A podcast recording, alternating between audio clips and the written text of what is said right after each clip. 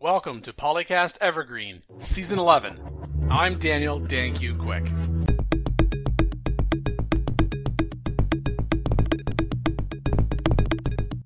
In addition to being lead co host on Polycast, I'm also its co founder, producer, publisher, and editor.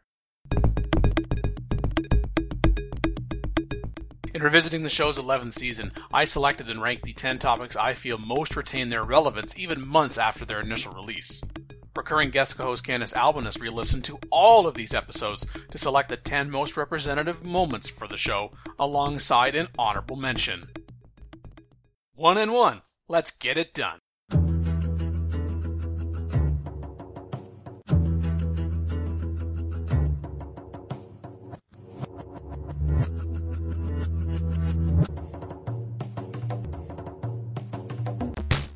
Number 10 from episode 294. Favor for ongoing as compared to upfront costing of gaming content from Civilization's publisher prompts distinctive reactions.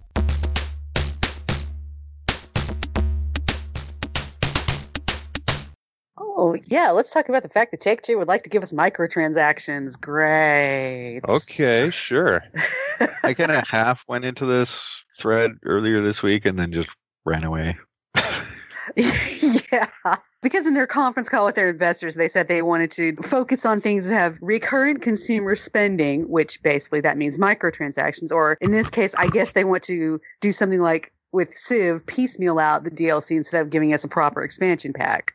Isn't that what they've been doing since Civ 5? I know, but at the same time, it's like, come on. We don't need this. They said we aim to have recurrent consumer spending opportunities. That's what they call it for every title Yeah. we put out at this company. It may not always be online or virtual currency model, but there will be some ability to engage in an ongoing basis with our titles after release across the board. There's an opportunity to monetize that engagement. There's a lot of room for growth. This is just the beginning. I'm scared, you guys. Uh, I am I am scared for the health and future of our beloved franchise because I have a feeling Civilization's current expansion packs, scenarios, and DLC as they work now aren't going to be enough to push all of Take Two's greedy buttons. Okay? Civ becomes a microtransactions game that has serious implications for the game experience, most notably the encouragement of a pay to win philosophy. What happens when a player is willing to pay so much more than his opponents they can just buy his way to an unfair victory? I'd be more okay if I knew that there would be a game option to exclude microtransaction activities for players who still want that pure experience. And the games where it isn't disabled, those who pay their own money can still get what they're willing to pay for. But I fear Take Two wouldn't be okay with such an option due to the lost revenues and the likelihood that most hardcore Civ players would be adverse to microtransactions. Granted, that's probably a biased statement since I don't see myself wanting to do a bunch of them. I've been playing games 35 odd years. I prefer to pay X amount of money up front and milk that experience for whatever it ends up buying for however many years. But it sounds like Take Two is going to demand more from its titles and its consumers. And if those demands aren't met, or if Firaxis hopefully digs in and says, we're not compromising the integrity of our game experience, we'll take to abandon Civ because it's not providing that kind of revenue they're chasing. And can Civ find a new publisher in that case? Or will every entity big enough to support them be stuck in that microtransaction mindset? And finally, if they are going that route, as the chief's words seem to imply, when would it start? The next installment, the next expansion pack, or the next patch? How long will we be able to enjoy the experience untainted by real gold becoming game gold? I It's already started a little bit.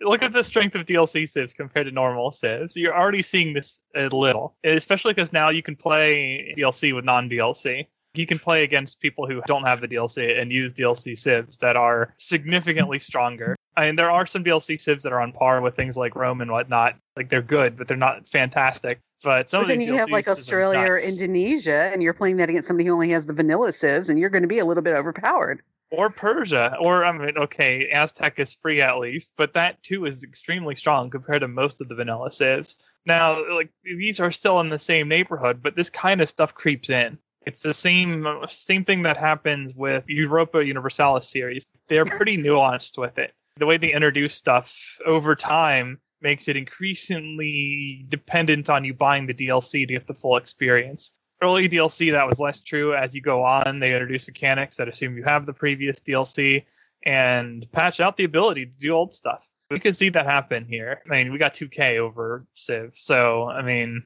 if you look at like NBA 2K or something, for example, it, it, the outlook's not good because we're talking 2K here. You know, they said 48% of their revenue, Take Two, comes from microtransactions now, from games like that and Grand Theft Auto. Yeah. Let me But play the devil's advocate here.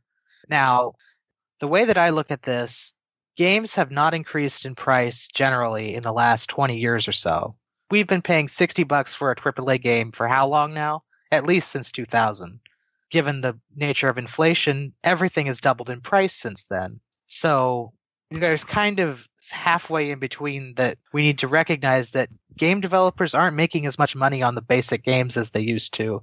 And that's kind of a problem if they can't support themselves from it, especially with the ballooning budget stuff.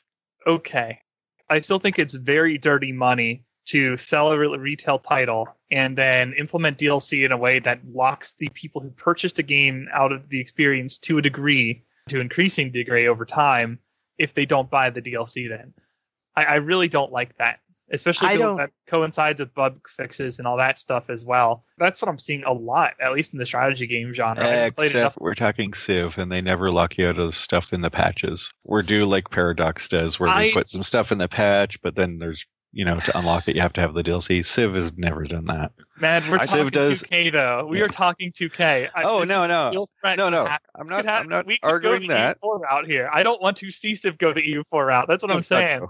Yeah yeah. I just All don't want paired up. people to be able to buy units, wonders, buildings with real money in the game. That's no, just that- gonna- no, that's fine. That probably, or it's going to. No, I was No, that yeah. that part's fine because if you're dumb enough to spend money on something, well, you spent money. Nobody on will it, play with you. Yeah, that'd be also your single player game. They tried Obviously that this- with Civ World. It didn't work. Yeah, obviously modders do a lot of that for free, anyways. so for Civ side, if they tried to say, "Hey, buy these wonders," modders are like, "But we made a lot of those, so meh." So yeah, I don't think on the Civ side you're really going to get that sort of thing. What you're going to get is what we basically get: a couple more Civs, a couple more of this, a couple more of that. It adds up for slightly more options but it's not like, oh, I don't have this DLC, so I'm gonna totally miss out on something. I'm okay with that. Happened yet? No, So it's obvious- 2K. I do not trust 2K. Yeah. Obviously, what we're actually talking about here is more of that microtransaction in game, not DLCs like Civ does, but more in game Yeah. Right. buying, buying loot crates and crap like that. Oh, we Yeah, don't have that- an in-game avatar that that that stuff would apply to, so we're for the moment safe from that kind of thing. Oh no, you can definitely make a model with bullcrap. Like, oh, okay, you did this in game. Here's a loot crate, and if you pay m- real money, you can now get special skins for X civilization. They absolutely can do craft like that, and I would expect Well- to see that. Oh yeah, no, I- if it's, somebody if brought it's that up visual thread fluff, that's fine. It- That as long as it stays in that realm, yes. And Yes. League of Legends does that fantastically. Completely different game genre, but Yeah. uh, on well, it's free to play. Man, they make a lot of good money on their skins and stuff. yeah, I think part of it is, I mean, Kenneth kind of alluded to it because of Steam sales and other such things like that, where they might put out the game for sixty dollars, expecting to sell it to a million people so that they can afford the development money they put into it and future stuff for big games, anyways. That's what they're expecting. So that they can, you know, afford to pay for it. But Steam sales come along and cut the price down to five bucks, and all of a sudden they're getting almost nothing out of it. Things like that, that. doesn't happen as much anymore, though. They've canceled a lot of the Steam sale stuff. The Yeah. devs can say not to do that too. Yes. because RimWorld will never go on sale. Like the dev has straight up said it, and it's to, Yeah. to date that has been true. That it's never been on sale, even one time. So they have some say on that if they want Yeah. to not do that. The thought line is the free to play market is a thing, unfortunately. So if they say put out the game for way less money up front, then they're looking to monetize the experience of games that last five, six years, like League of Legends or other ones that were free to play like that. Therefore, they have to find a way to make money to pay for keeping them running for that long. So things like League of Legends, where there's actual servers and things that have to be paid for on a monthly basis, it does make a bit more sense that they try and find a way to constantly monetize it. Otherwise, those servers aren't going to get paid for and the game goes away. Stuff like Civ, where there are no servers for them to support, when they stop making content for it, they stop paying for it. So it doesn't make much sense to go for the freemium model. I just did a little bit of math. Prices in the last 15 years have gone up by 25%. relative. relative to like U.S. inflation rate. Yeah, well, no, I mean most games are still sixty bucks So a game in 2005 at fifty dollars is worth sixty-two dollars now. So the price has stayed pretty much the same for 15 years. ish. Publishing companies want to make money, and if they feel like they're not making money off their product because they're spending like a crap ton of money on development, and which is hard.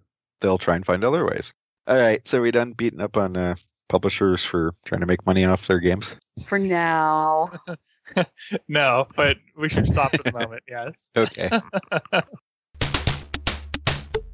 Number 9 from episode 280. The case for how and why there is unlikely to be a strategy titled Mirroring Civilization. So we have uh, email from Slow. Another big picture question. We saw a terrible Sim City, which allowed a smaller company to make city skylines, which is fantastic. I'll have to take um, his word on that for both games. We saw Firaxis make a space game, Beyond Earth, which was terrible, lol, and allowed Paradox to make Stellaris, which by all accounts seems to be very well done. I personally, uh, stepping aside from reading Slow's paragraph, I have my doubts there. and he says he doesn't know, he doesn't like space games. Yeah, So- I would suggest not so much. knowing who's working on it, and not to bring too much of a personal issue on it, but I find that very doubtful, as uh, proven liars usually aren't that good at this. Anyway, do you think the commercial success of Civ 6, the overall fan reaction to the AI in Civ 6, will allow someone to make and challenge a new title like Civ 6, like Paradox, for example? Well, I don't know that Paradox could do it. Firaxis No. has attempted to borrow things from titles like uh, CVs and not implement them well but I don't expect well any better job to be done if they attempted the reverse. Uh, I would like to see competition though. Can it happen? I think it's not impossible, but somebody who knows what they're doing has to be the one to do it. Okay, but to, to get the comparables better, Beyond Earth and Endless Legend were similar. They are quote unquote space type games, fantasy slash space type games on the planet. Stellaris is not the same as Beyond Earth. Yeah, I was gonna say. No. I didn't even get Not even close. It. Stellaris Yeah. is closer to Galactic Civilizations or Moo or Endless Space or any of those actual Space 4X games. That's what Stellaris is actually going after. So Yeah, okay. Beyond Earth being terrible did allow Endless Legend to get a boost because many people went to Endless Legend instead. So there was that. I don't think overall fan reaction to the AI in Civ 6 will allow someone to just make, it, make a challenge a new title like Civ 6 because if you're specifically talking about the AI, then no, you're not going to have somebody come along and go, we made better AI than they did. I mean, Well, yeah, you can't really market yourself as the same thing, but you would need another historical turn-based strategy, and they would need to have the design allow the AI to be competitive. They would definitely want to beat Civ 6 with controls and turn time because that would bring a lot of people, but that might not bring everybody. It would just bring a decent chunk of us, and uh, better balance slash tuning. The biggest problem in my mind. Uh, aside from the UI thing, which is a low hanging fruit, in Civ 6 is that there just aren't that many interesting choices when compared against the number of things the game makes you do. So if a game can bring that back, if you can have more interesting choices per time playing the game, then yes, a turn based strategy with a historical theme can beat Civ 6. I can easily see that happening because there's a lot of time you spend in Civ 6 where you're, you're not making choices that matter. yeah, there's lots of time in many games. I mean, that's pretty high bar to throw at. Oh, throw at Civ 6 absolutely. and Civ 6 alone. But Uh, like I'm saying, how do you beat something like Civ Six? I mean, Civ Six is a it is part of a firmly established franchise that is well loved. If you want to actually compete and win, you need that high bar to steal. Oh, yeah. people. I mean, the thing, that's the thing. Paradox sort of semi competes with Firaxis in the historical side, but they go bit. to very specific sections of time, and it's probably easier for them to do that because then they can put more depth into it, or at least historical depth. I mean, they Um, compete, but it's not like a McDonald's versus Burger King Yeah, compete. Like No. there's definite overlap. They can definitely be a substitute for one another if one of the product qualities drops sufficiently. But it is a very different game. It's got much Yep. more real time elements, and yeah, like you said, it's much more focused on a single period where you emphasize the strategy is very different. It's a lot more diplomacy centric than any of the Civ games have ever been. yeah. And Yeah. to be fair, Paradox isn't the only other strategy game place out there. not there's, at all. there's plenty. Stardock being one of them. Kind of almost sounds like this is a Paradox fan trying to throw shade at Firaxis, but Yeah, it kind of does. I I'm well I have acquainted issue- with both, and I think they both Yeah. need to improve. Personally, yeah. I, mean, I wouldn't expect Paradox to be the shining person in this discussion, oh God, no. especially given their financial model and everything else. Like, how expensive is EU4 to play? Yeah. no. yeah. you mean to play with like a decent experience? Yeah. Because you, you can buy the base game with no DLC pretty cheap on a sale, but That- that's legit. That's Good luck getting all the DLC. Mechanics and put it all in the DLC. yeah, So yeah, I and mean they are they- much more flagrant with patching problems and selling DLC that makes it easier than but even before if you buy the DLC. But otherwise, you're hosed. At least for EU4, that's happened numerous times. I Yeah. cannot Yeah. vouch strongly for the other Paradox games because I haven't Yeah. played much. I know Stellaris still has mid to late game problems, as in it gets really, really freaking boring mid to late game. It still has the problem of you build exactly one fleet for an entire universe spanning empire because to do otherwise would get you wiped out because everybody else just built one fleet. and yeah, there's other silliness. I haven't actually played it in a while, but they're apparently slowly working on mid to late game stuff now. Yeah, the- well, the Paradox games have the benefit of design when it comes to AI threat quality. Similar to how Civ 4 did. Like, the Civ 4 AI was god awful with tactics, but because of the design, it was masked a little bit. Yeah. And Civ 6 just That- doesn't have that benefit. So it, it's really glaring. Yeah. I mean, granted, Moo came out and it was like, ooh, we're going to remake Moo. And that kind of went, what? What? Go, yeah, go away. That was boring. It didn't live up to its own hype. I seriously doubt anybody's going to try and make a game that's exactly like Civ, the whole across the mass time versus individual chunky sections. Yeah, it's higher risk that you don't need to take because you can make a historical themed game that's less direct competition so you can still attract people. Well, Yep. yeah, that's the thing. I have never played EU. Never any of those titles, but of course I know people on this panel have, and I know other people have as well. And I see games like that, and I think about what choices Civilization did not make. How they chose to abstract something, how they chose to dilate time or not dilate time, and then another title comes in and tries to say, hey, you wish you could do this in Civ? You can do this in this game. So it's not so much as you were saying as been getting at direct competition, but at the same time, just because there was a terrible SimCity or a terrible Civ title, uh, maybe it's just the, the word choice and I'm just being super picky about the word Hmm. choice. It doesn't allow another company to make it. If it's terrible, it can help shine the light on an alternative that's comparable being developed and released at the same time. But I think the Yeah. opposite can also be said. Man, this game was really good. I'd like to play another game that's like this, but perhaps looks at it from a different aspect. Hey, if you like Civ, you may like EU4. Or hey, if you liked Beyond Earth, you also like this title. So I think it could be either or, quite frankly. You can I- do a I- niche vacuum though, like if a series sufficiently falls off a cliff. I'm not sure SimCity is Yeah. there or not because I haven't played it in so long, but it sounds to me like that kind of happened because it's just, Uh, it's I- I- not you- fully off the cliff, but yeah. uh, like, like- if you go like 10 plus years where every release from this company trying to make this game is not just bad, but like really bad, like people will just choose not to play the game even if there's no alternative to it in that niche. Then yeah, that's when you you can actually see someone get replaced. Yeah, well, I mean, I- I that's don't sort of what's going on with Endless Legend versus Beyond Earth. Endless Yeah, Legend, don't I, think, think- still has people playing it. yeah, well, it's not like there was a lot of strong history prior to Beyond Earth's release over the past decade plus either. Well, I mean, they had Like, the benefit of no. Firaxis name to go with it, so there's Yeah. that. And there Yeah, was like, the literally who nothing made before. Alpha Centauri were completely gone.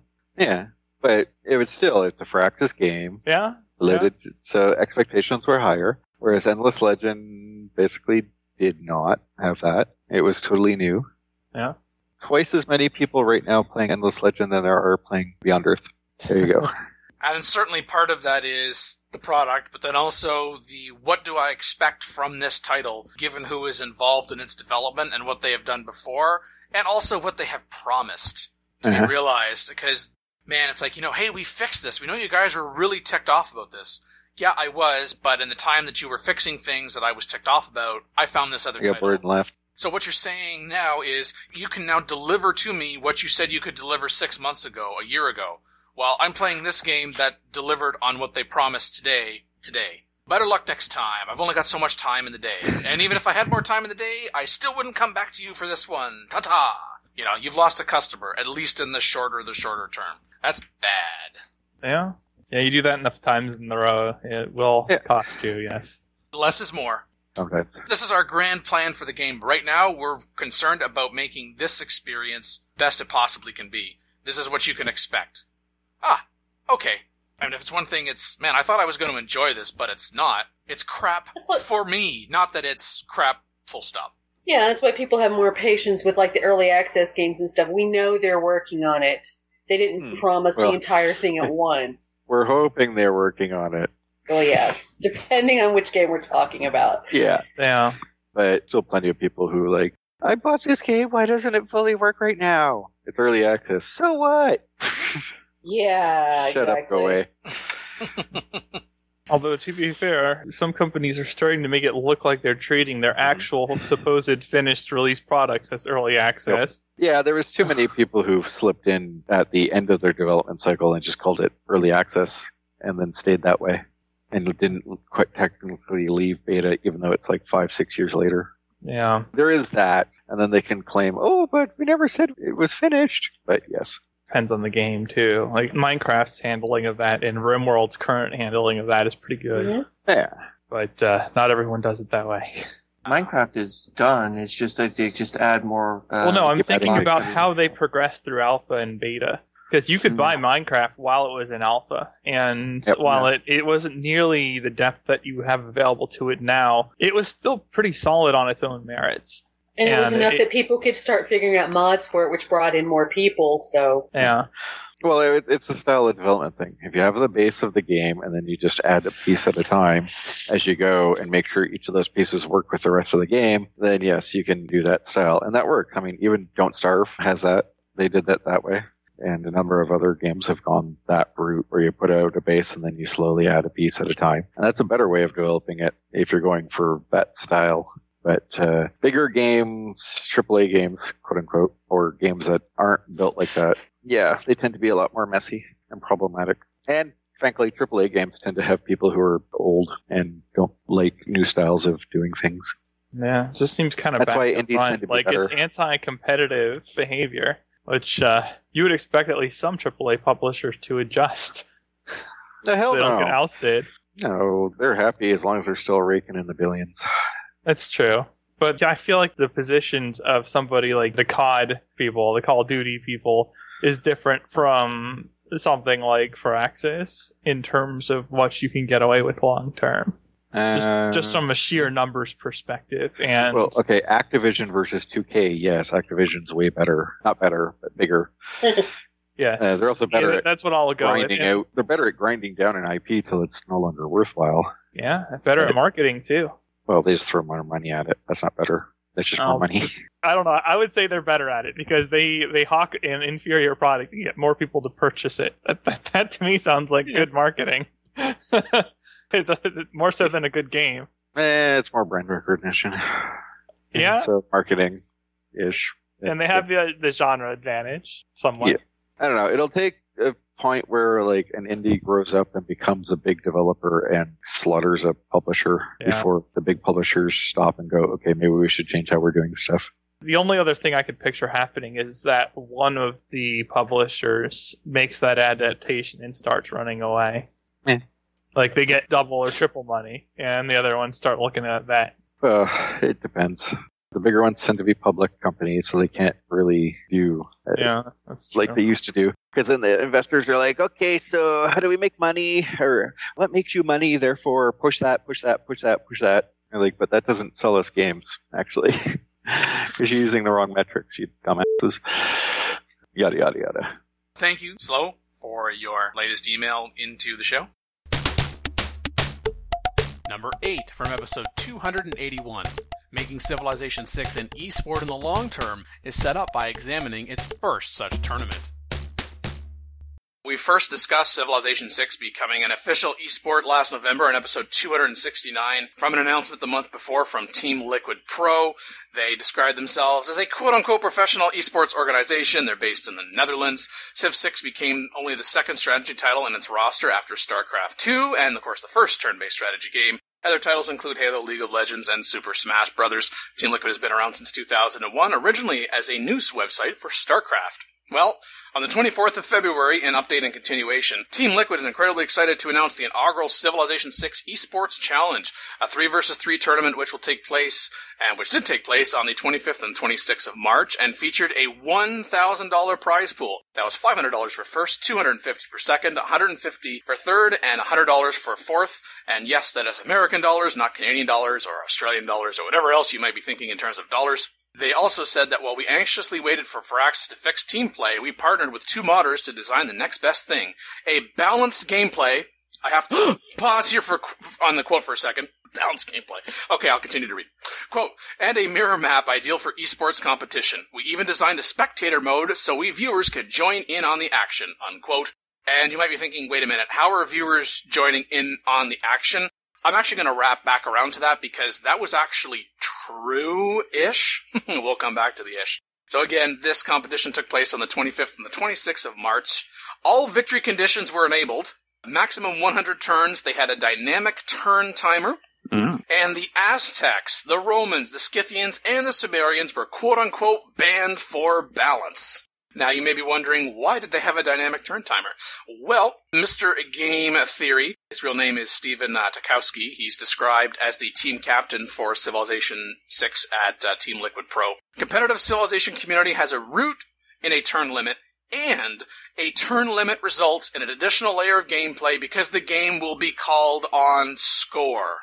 That's decent because it, it makes otherwise non viable moves potentially viable. And then it's the other side's job to punish. They're underselling military to gouge score. I think Team Liquid is doing their best. When I heard about the concept of Civ 6 as an esport, I kind of balked at it because the game is nowhere near in a state that would make it competitively viable. But Team Oh. Liquid's doing their best here. and you know what?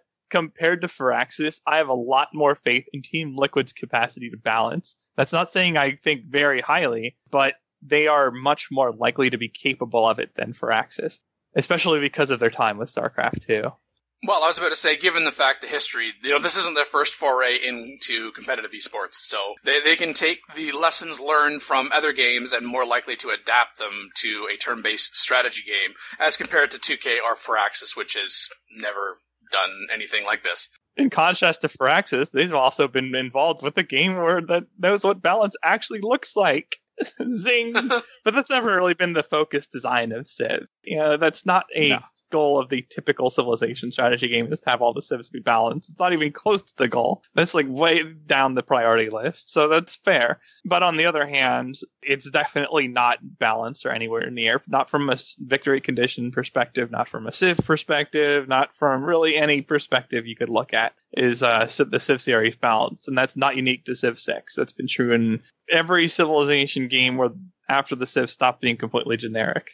Yeah. The Civ 1 and 2, I mean, okay, that was reasonably balanced aside from start position, but not so much now. My trailing off on the quote unquote revelation from Mr. Game Theory that they're going to call the game based on score is more to do with how score is calculated, which is probably part of the reason why they did it, as opposed to why are you using score. But anyway, elsewise from the tournament, starting warriors and settlers stack on top of each other. I thought that this was interesting from a competitive perspective. I really hadn't given any consideration to this, and I read it and I went, oh, okay, that makes sense. Quote, lots of players complained that the east side had an advantage over the west side because starting warriors always spawned on the left side, making it easier for the right side to get their warrior faster to the left side starting city.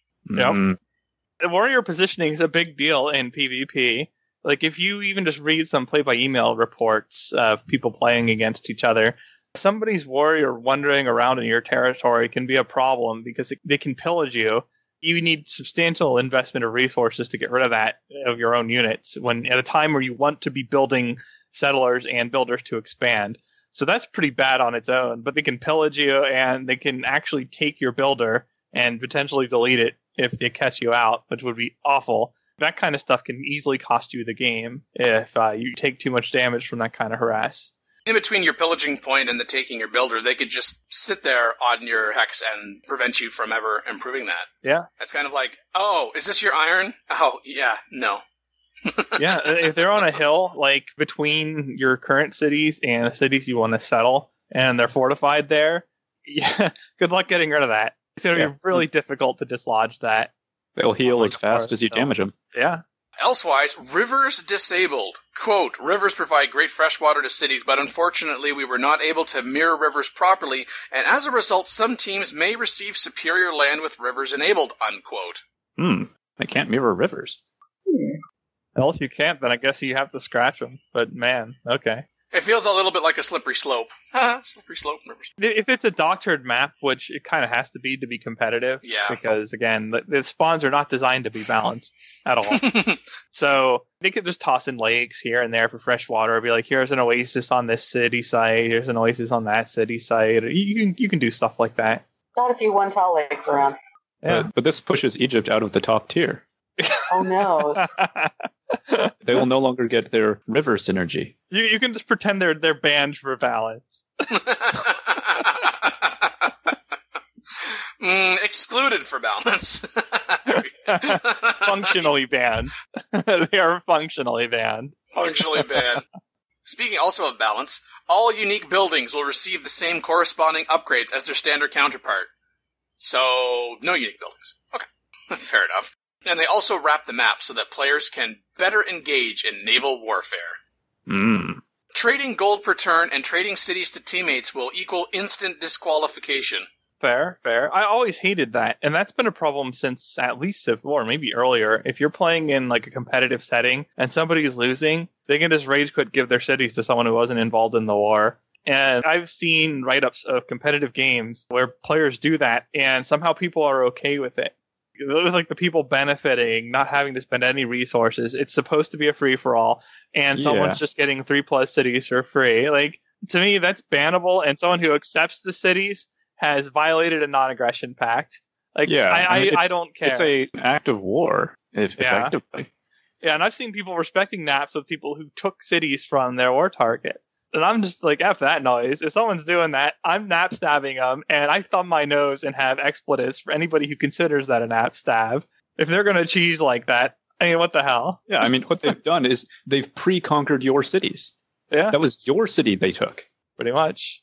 It's different if they declare and take it themselves. That's different. Okay, fine. But that's not what's going on here. So yeah, I am perfectly fine. In fact, I applaud that they've set that role because that role needed to be there in any competitive format. Absolutely. I mean, you could say, "Oh well, no. If they if they go ahead and they trade the cities to teammates, then uh, you know that's just you know just an instant declaration of war." Well, no, you need to be instantly disqualified because you, it's like, hey, guess what? I've got this city, and uh, look at that. You know, you were attacking it and stuff like that, and you know your units were right there. Not only have we pushed you away, but uh, you know we're back up to full strength and stuff. So screw you. Yeah. Didn't they change that? That cities no longer get full strength when they're transferred? Given when they were playing this game, Right, right, right, right. back in March, I, that would have been, also been an issue at that time. But yes, it's important to note that the defense thing has been addressed, just in the quote unquote general game. And, uh, oh, no duplicate leaders permitted on the same team. I thought, okay. You can't all be Monty. Aw. Not, not this game. You, you can trade off on who's Monty if you want to keep playing with the same teammates from game to game. Team Full Monty. There you go. we are working on leader specific balance changes and will eventually have a select roster of leaders ideal for competitive Civ 6. Oh, I'm pretty sure people already have their roster, but anyway. Uh, we are also attempting to change the victory condition mechanics to be more in tune with esports. The goal is to create a game where all victory conditions will be viable in a 30 to 60 minute session. And I must admit, my brain went, Civilization Revolution? Wait, what? No. Is that actually true in Civ Rev? I've never played it. 60 minute session? What? Actually, 60 minutes Well- actually seems long for a game in Civilization Revolution, to be honest. Well, if you're running on online speed and you have a hundred turn cap, I can see that that I- I, I can see that only taking an hour. Yeah. Uh, quite possibly less if someone successfully harasses or rushes out, or fails a rush. Either either of those would end the game pretty quickly. Yeah, that's very true. you're all in or you're all out. And then on the 27th of March, the winner was announced Damage Incorporated. Although the other top places went to Civilization Player League's uh, representatives. Quote, even though the weekend was dominated by general stacking, quote unquote, and connectivity issues, the experience provided us with valuable knowledge that will allow us to improve competitive gameplay at the highest level. Unquote. Everyone here knows what general stacking is, right? And by everyone, I mean our listening audience as well. So the way that works, that you basically rush out a couple of great generals as quickly as possible, probably building projects for it. It would not surprise me if they did that. Mhm. If you get two generals from the same era, or maybe one from an earlier era, one from the next era, so you, you have overlapping. Say you have two generals, one's classical medieval, one's medieval renaissance. They will both apply their bonuses to the medieval units. So your medieval units will get plus 10 strength from great generals and plus 2 movement points per turn from great generals. So you would have just for example, if you got this bonus on a swordsman or a, you could get like a legion with uh, 50 strength and 4 moves super early in the game and that's before promotions. Stronger than a knight, equally fast classical era and uh, without the knight's weaknesses. And obviously, cities trying to defend against this are helpless uh, with the battering ram, but that is also capable of either one shotting or very close to one shotting just about any stock unit trainable in the classical era on top of that, because it's a unique unit doing it. Now, Rome was banned, but you get the idea. The Yeah. stack, if you have oligarchy on this and you're stacking all these bonuses together, there's almost no counterplay to it. And even going up to a future era does not make up the difference because of the double general. And so, yeah, it does not surprise me that the competition got dominated by people just rushing those out, especially because in getting those generals, you are denying them to your enemy. So Mhm. your enemy does not have them, and you do. It's just an unwinnable scenario for the defender. Hence the higher cost for great generals to come in future tournaments. yeah. But for now, like if you're playing somebody in the vanilla game and you see someone investing in an encampment that you think can attack you in the near future, you'd best be getting at least a great general of your own because not only will it deny your enemy a second great general, but it'll give you a chance to survive. Yeah. Some great generals are just better to pick up than others. That's true. If you let someone double GG you, you're dead. You're not Yeah, going to well- live that. Yeah. If somebody pulls a bombard in the uh, classical or medieval era, you're in trouble. I mentioned earlier about their comment with regards to designed a spectator mode so we viewers can join in on the action. Follow up from that in the post tournament report. Quote, our next tournament will feature a longer stream delay to help offset stream sniping. Ah, yes. Oh no. Yeah, yeah, I picked up on that. Also, fun user interface pop-ups. to elaborate on game features and strategies, a dedicated team of commentators and broadcasters. Woohoo! Uh, esports style team graphics and highlights and player profiles. Does anybody know someone like that? What, people who can commentate and broadcast their voice? No, I don't know anybody like that, I'm afraid. Yeah. I guess we're out of luck there.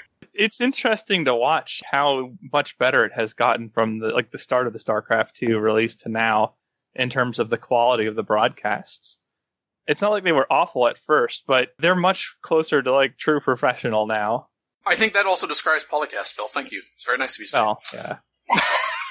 I mean, we're all pros here. True. I hear the giant air quotes. Cheaper wonders, lower trader costs, three starting trade routes instead of one, lower building costs, increased yields from chopping forests and rainforests. Ooh. Oh, Victory condition diversity. Science, culture, and religious victories will become far more plausible. they said that it will become far more plausible doesn't mean that they will in fact be plausible. Yes. Science victory in 100 turns. I'll Yeah. do it. Go, go, go. Well, on online speed, maybe. I don't know. Well, unless they change what a science victory is, like X number of beakers a turn. Uh, that's true. That's true. Like if you research a certain technology before the in time, then you win. and uh, improvements to spectator options such as full resource reveal. Well, you might want to have a really long stream delay or something, but uh, Maybe like a one hour stream delay. Oh yeah, if you do that, then the game's over. It doesn't matter. You say whatever you want. That's interesting though, because like it's harder to stream snipe in a game like StarCraft 2, where if you're on a minute delay, My gosh, any information that the streamers could provide to your opponent would be outdated. very dated. Oh, Your opponent could have transitioned by then already, or you've probably already scouted that, or you're dead. so I, I imagine that wasn't really high on their thoughts uh, when they started doing streaming of a turn-based game, where even like ten minutes, you could still potentially give somebody useful information. Mm-hmm. The concluding sentence from Mr. Game Theory. We wish Firaxis the best of luck with bringing multiplayer civilization to at least a somewhat respectable level of online play while we play other games than Lobby Simulator 2017. Unquote. well, you know, if we can have Goat Simulator, we can certainly have Lobby Simulator, I tell you what. Yeah. Let's greenlight that right now. Probably a little too early to try and make this an esport. Yeah. And more power to them if they want to mod the game to make it closer. And Yeah. you know, the Yeah, I- developers might be able to see some of that as uh, decent. So we'll see how it goes. Uh, I think once the DLL mods come out, then stuff like this might be more appropriate. They'll be able to do more, tune the game more for high speed action. Number 7 from episode 276. Having artificial intelligence controlled civs, and only AI such controlled civs, Battle It Out extends from Civilization 5 and beyond. Civ Battle Royale. I don't know, there might be somebody on our panel this week that No. might know something about it. I, I, I don't know. Quote, massive artificial intelligence showdown which take place in Civilization 5 with one goal in mind, complete and total world domination. Hunger Games like tournament taking place on a realistic Earth map with every civilization placed truly where their capital stood. Every single city flip, struggle for power, and smart move is then recorded, narrated through text and uploaded either weekly or bi-weekly for all to witness, comment, and even produce amazing original content for. That's right, so if we're mm-hmm. talking about in the Reddit here, not only was like Civ Battle Royale become a Civ subreddit, air quotes in a way, there are also Civ Battle Royale subreddits, which no doubt will beget their own subreddits, which will beget, and this is an excuse for me to use that term. You're currently on the third iteration, and by saying you are currently on the third iteration, I'm referring, of course, to uh, T Pangolin Jet here. So, wh- what is exactly your connection to Civ Battle Royale anyway? Why are we talking about this? I had been, uh, for quite a while, been a member of this modding community, and I wanted to show off what the modding community could do. There was one or two AI games that had preceded the Battle Royale, and they were quite popular, but I thought this style of AI game where everyone starts in a true location, because if you look at these previous ones, what they did was they had just the base game 43 civilizations, and uh, it was a clusterfuck, just to put it cleanly. So what I decided to do was, okay, how can we balance out the map, and how we can also get the community involved, in which they can also help balance out the map and choose the civs and choose the leaders and choose everything, and just yeah, put everything into an AI world and get people to follow along and document, um, and yeah, really record this entire story. First off, if that was your clean description of what was wrong with the previous AI only games, I can only imagine what the dirty details are. But what exactly were you trying to accomplish with the Battle Royale that the previous AI only games, so where people were playing Civilization 5 and everything was being controlled by an AI, what were you trying to address with the Battle Royale? What was wrong? That's a really good question. I was trying to address the fact that within the um, modding community, there's always been barriers, essentially, because of the way that Firaxis has operated historically. We've always felt very sort of isolated off in our own little niche corner of the internet. You have this game in which, you know, it's been the top 10 most played game on Steam for the past 10 years or so. And there's such a small community that mods, and there is such an extensive history of Civ 5 mods. So I started to um, moderate the Civ subreddit pretty much explicitly to help them out in terms of community stuff and to showcase and do more civs of the week, but also with the ulterior motive of showing off mods. I thought that this was basically a perfect way to showcase what the modding community can do, but also see what we can do just to um, also create an entire community that surrounds it. The crazy thing about the Battle Royale isn't just the game itself and the stories that come out of it, it's just how the community reacts to those stories. We have a rotating list of narrators in which they all provide their own analysis about on what's happening. And the fact that there's just so many different people contributing so many different things, it really just boosts the Battle Royale to the point where we got a Guinness World Record because it just snowballed and spiraled out of control to the point where everyone was producing content and so many people were enjoying so many different things. There were newspapers and stock exchanges and rap battles and just there's an official novel version of it everybody sees something completely different in it. It's one of those things that have such a broad appeal that it brings in so many different types of people. The entire climate of the Battle Royale I find just interesting from a sociological perspective because there's so much trash talking on the internet. This community's almost served as a respite from that because all the trash talking was done was done because they support a particular civilization. They were trash talking everybody else. So this entire project was kind of like everybody on the community was on the same page. There was just so much goodwill and it just completely spiraled to the point where I now have way too many resources to work with to create something that is just ridiculous. Done the first one, that crashed up to like 19 parts or something. We got up like to turn 300 and it crashed. And the second one got up to 800 before I started to work on the Mark III. And then there was like database errors that restricted me to do stuff with the Mark II. But yeah, this entire new Mark III one is really interesting, but it also means that uh, because we've developed so much new content and new mods and new uh, technology for it, we can basically put that and use that technology as a defibrillator to uh, revive the Mark II and make it way more stable. 61 civilizations down to 41. So the game is almost drawing to a conclusion, but it's been a wild ride along the way. I think what we're trying to do at this point is just develop a system in which we have a quota because you can take you can take uh, Twitch clips now, and all combat animations are going to be on. We can just get these people who are watching the stuff stream live, and whenever they're online, they can just say, okay, let's just take a picture here. Um, we'll, say, we'll just take a, a clip of this here. We can write it down, have a certain number of those, then we stop streaming and then we start to produce the video content for that or like image content or image albums or however people want to do it. So you can either kind of, you know, join it live or you can show our curated content afterwards. So actually going through with the AIs competing against each other and then saying this is what happened in that particular turn or over those sets of turns, that's really kind of just the beginning of what the content of the Battle Royale has turned into because you've already kind of gotten to what other people are contributing to the Battle Royale, even if they say, mm. you know, well, I'm not going to be able to sit there and run through the game myself, like able yeah. to, to process a turn. So what could other people do? What are people doing?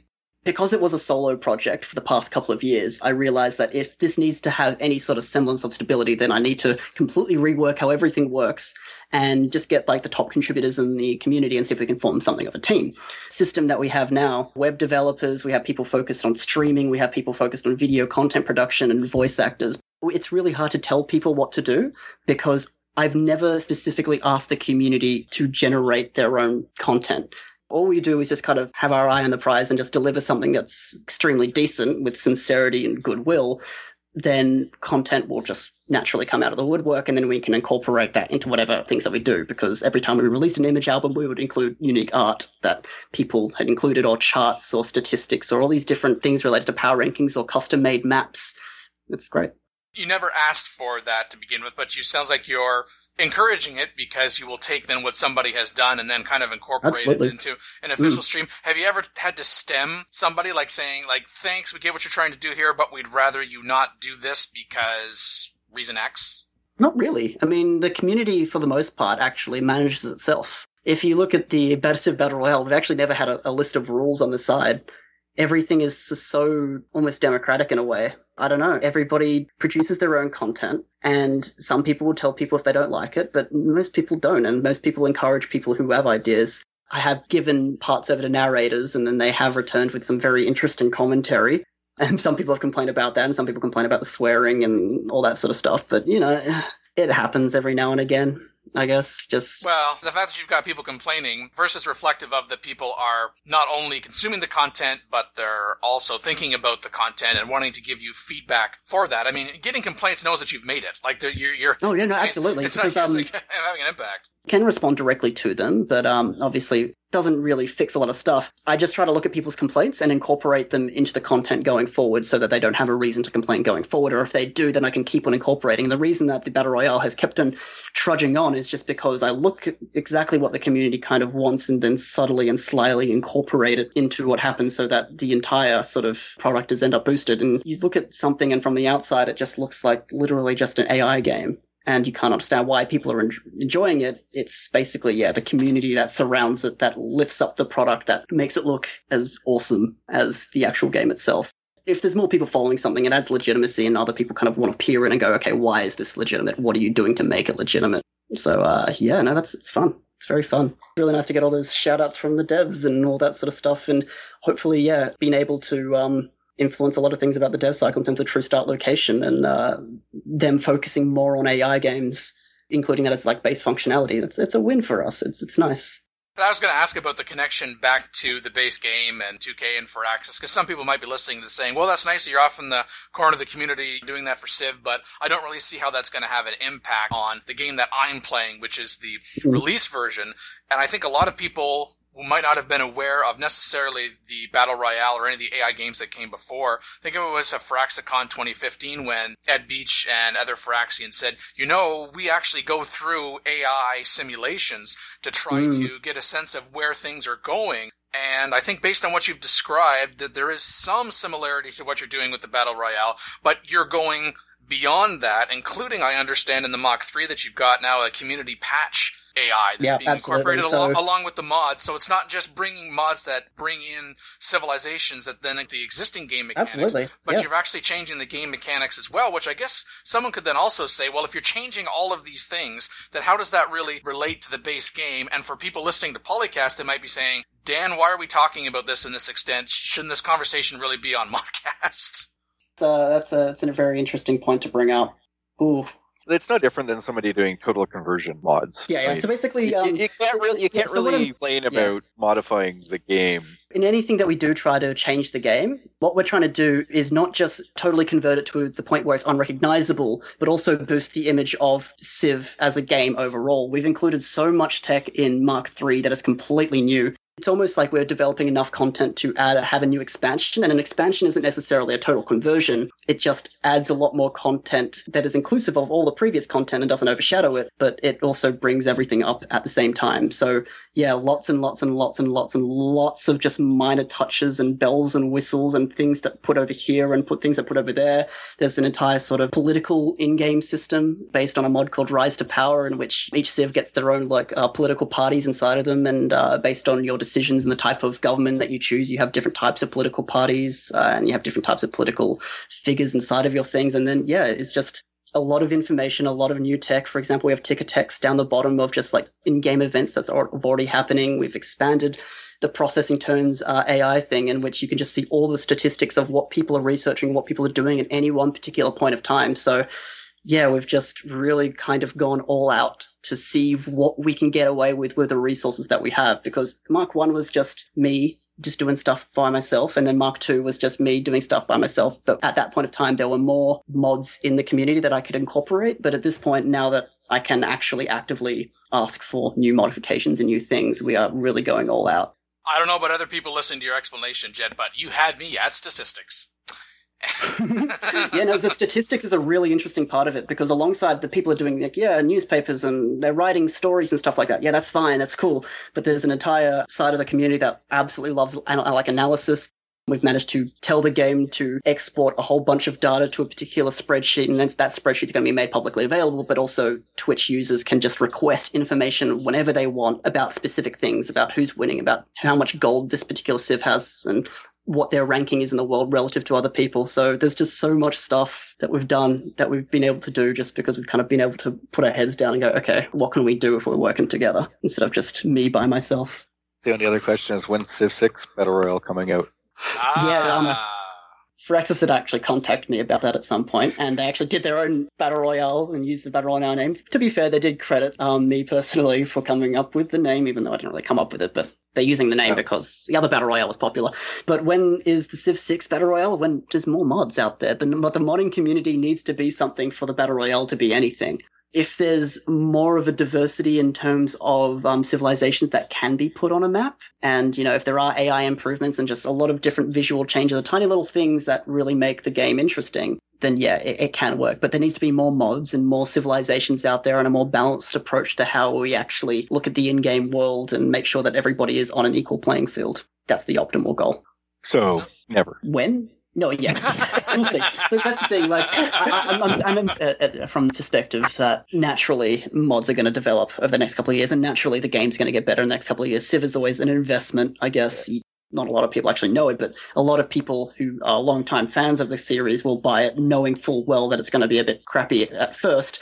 But because we can, you know, we actually trust developers to listen to feedback and incorporate it and just improve it over time. If you look at Brave New World compared to Civ 5 release, and if you look at Civ 6's release compared to the Civ 5 release, we're so far ahead of where Civ 5 was when it was released. So I'm not really concerned works. about. Yeah, no, I'm I'm, I'm not I'm not concerned about uh, mods and uh, balance things at this game because uh, in- inside of the game at the moment because just we can complain at this point, but that's the best thing that we can do because if we do complain, then things can get changed. But over time, yeah, it's just going to get better.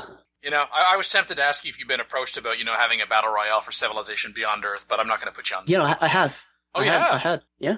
What was the response to that request? Um, what I wanted to do was a bit more resource intensive than what they had planned. It required a lot more research into how to create a battle royale because a battle creating an AI game, anybody can create an AI game, but how to actually create something that people can actually connect to is com- something that is extraordinarily different. So um, I was suggesting maybe you actually design a world map inside of Beyond Earth of the of Earth and then um, place them just like based on like the map that the uh, Firaxis had come up with of where the Beyond Earth civs kind of vaguely looked, but can't do that because there was no world builder for Beyond Earth, which was uh, yeah, it's a bit of a shame, but that would have been cool if that could happen. You can still use the uh, Civ 5 world builder. Yeah, and then transport it over. But the thing is, just I was already so busy focused on other things. But yeah, I'm, I'm very open to working with Firaxis in the future regarding a battle royale. I was kind of looking forward to your trying to explain true start locations for, you know, Civilization Beyond Earth. But anyway, uh, Yep. all right. Well, that is the Civ uh, Battle Royale. You can check that out over on the Reddit. I don't suppose there's, there's not like an official website for the Battle Royale, is there? There's going to be battleroyale.tv in the future. So There's there's so much information absolutely everywhere. It's it's not unified pretty much any anywhere because it's just if you're running a solo project, it's really hard to document absolutely everything. But um, now that we do have an organizational structure, there's just finding information on the battle royale won't be difficult in the future. But as of now, yeah, just uh, stay tuned and try to look out because when we go to release, we're going to release, you'll hear about it, you'll know about it. Number six from episode 290. Addressing mid to late game drag in Civ 6 extends to the series in general going forward. Mid to end game bland by getting fat on CFC here. Wow. Uh, that's Oh, that the is his name. that, that- that is that is literally the handle, and apparently a lot of a handle. Like, what do you want me to say? It's, Wow. This isn't one of those ones where I'm mispronouncing it. I I think it's pretty obvious. Anyway, the gist of this thread is maybe to bring stuff, corporations, ideology, pressure, culture flip, all that kind of thing back into the game. He feels that there's not a lot going on in the end game. But I'm not Uh-huh. sure that this is a uh, fixable problem in practice in Civ. Unless you drastically alter the design and model of the Civ game in general, or the Civ series in general, because like the first response post here by Art Morty, the point comes too soon where it feels like only large scale war is going to change anything about how the mid end game is going to play out. That has been true in every civilization game that I've ever touched. Someone starts to get in front, and unless you put them down, they're gonna win in every game. It's been that way since Civ 1. Yep. My problem with this is that the time between when this starts and when this ends is too long in IRL terms, in per turn terms, however you want to measure it. Someone's running away, and that someone's going to win, and there's way too much time between when that's true and when mm-hmm. that someone wins.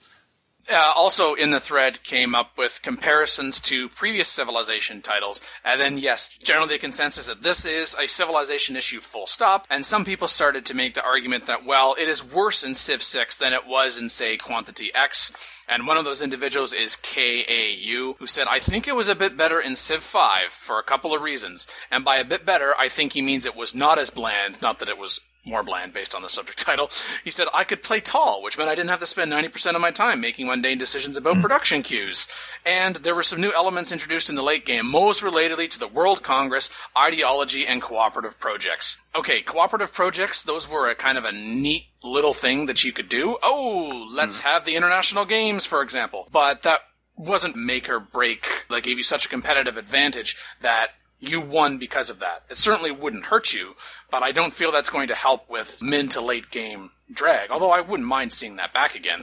World Congress itself, idea is fine, but implementation, I, mm, dear me. Uh, But ideologies too, like yes. there's not a lot of depth there. It was contrived diplomatic conflict. In other words, real players wouldn't give a crap what ideology you picked unless you picked something too strong or weak or whatever. And uh, the AIs cared about that instead of actually victory conditions. We have been friends for 100 turns or whatever it happens to be. Oh, you're a different ideology than I am. I hate you. Yeah, You hate my choice, but suddenly we're we're not friends anymore. What do you mean you're declaring war on me? Wait, what?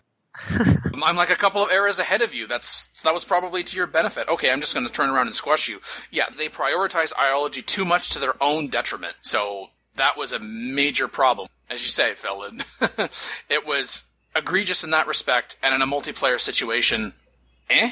Yeah, no one cared. Aside from the fact that if someone got to ideologies much before you and are getting those bonuses, that's a major red flag. But the ideology choice itself, not really. and that- no, the answer to mundane clicks is not to force quote unquote tall flight. The answer to mundane clicks is to bring the UI up from 20 years ago and make it a functional UI. And then they won't have nearly as many mundane clicks. I agree. I think that one of the things that comes up again with this situation, whether you're playing single or multiplayer, and it would be nice if this was designed to work in both, right? So maybe if you pick an ideology, you're, there's just some stuff you can't do with other civilizations anymore, like diplomacy wise. You know, that you're just very restricted. Maybe that could be of interest. Now, obviously, the diplomacy system is not really there yet, but maybe if there was a lot of stuff that was suddenly limited when you picked a different ideology, that could be of uh, of some interest. Maybe the warmonger penalties for declaring war on a different ideology are higher on the Hmm. same. You know, You'd have to rework warmonger penalties, but it's a good idea in concept because you want stuff that players who are actual players, you know, human Yeah, beings yeah. interacting with each other would actually use. You are picking ideologies that constrain you in some ways, which give you big bonuses in other ways. That could be a good mechanic depending on how it's implemented. Yeah. And it would certainly be better than what we had in so five ideologies, which were just you get some bonuses and uh, people randomly don't like you, but only if they're AI. Yeah, and it feels so arbitrary. You know, like I don't like that feeling of arbitrary conflict, right? Just like Yeah. in Beyond Earth, it's like, oh, I hate you more and more and more. Like, okay, cool. Like, what do you want from me? it, it doesn't feel real. wow. You have victory conditions in the game, which is a a separation from reality already. However, Yeah. if you're going to include them in the game, then the player should be making decisions based on their existence. Because otherwise, they're not playing the same game. They're just not. exactly. Yeah, yeah. Hussein rightly points out in the chat that yes, it's the nature of a 4X game like Civ. Since your first turns is always going to be of more value than your second turn because Civ has that snowball effect. So an action in turns 1 to 10 is much more powerful than 100 to 110. Yes, because of the time that you're going to then to be able to build on that, the kind of risk reward. But at the same time, you don't want it to be such that there is no value or the value is random number generator. You either are all in and you blow it out of proportion how worthwhile it is. It's like, okay, everything I did up to the mid to late game doesn't seem to matter anymore because now I'm the only person on this planet with this ideology in Civilization 5. Or that's nice, but I'm just going to continue doing what it is that I already did, and it has absolutely no impact whatsoever. Again, on what it what it is that I'm currently progressing towards. We need somewhere in the middle. The extremes are easy. Civ has done that many times. We need to find that middle ground, and for right now, of course, within the Civilization Six context. I think that when you think about this whole like issue about like oh it's getting boring, you know, it's getting bland. That's the symptom, right? The main issue, right, is that you can't really get to the end of the game. I mean, you just don't think you're going to win, right, when you're behind. But I think that the more important thing is to have fun, right? Like if you were having a good time, even if you were losing, that'd be fine. But you're like bored and you're losing. If you can manage to make it interesting, regardless of whether you're winning or not, I think that that might solve this problem to a decent degree. Like you're probably not going to win, but if the game's still entertaining, you're not going to care that much, are you? You know, I think the So- game needs to be entertaining either way. Good Yeah. example is there are plenty of times in Civ 4 or Civ 5 or even Civ 6, although I just went military now. But like I would be going for culture in Civ 4, and I would have set up the AI to the point where I knew I could not be declared on. In other words, I was guaranteed to win.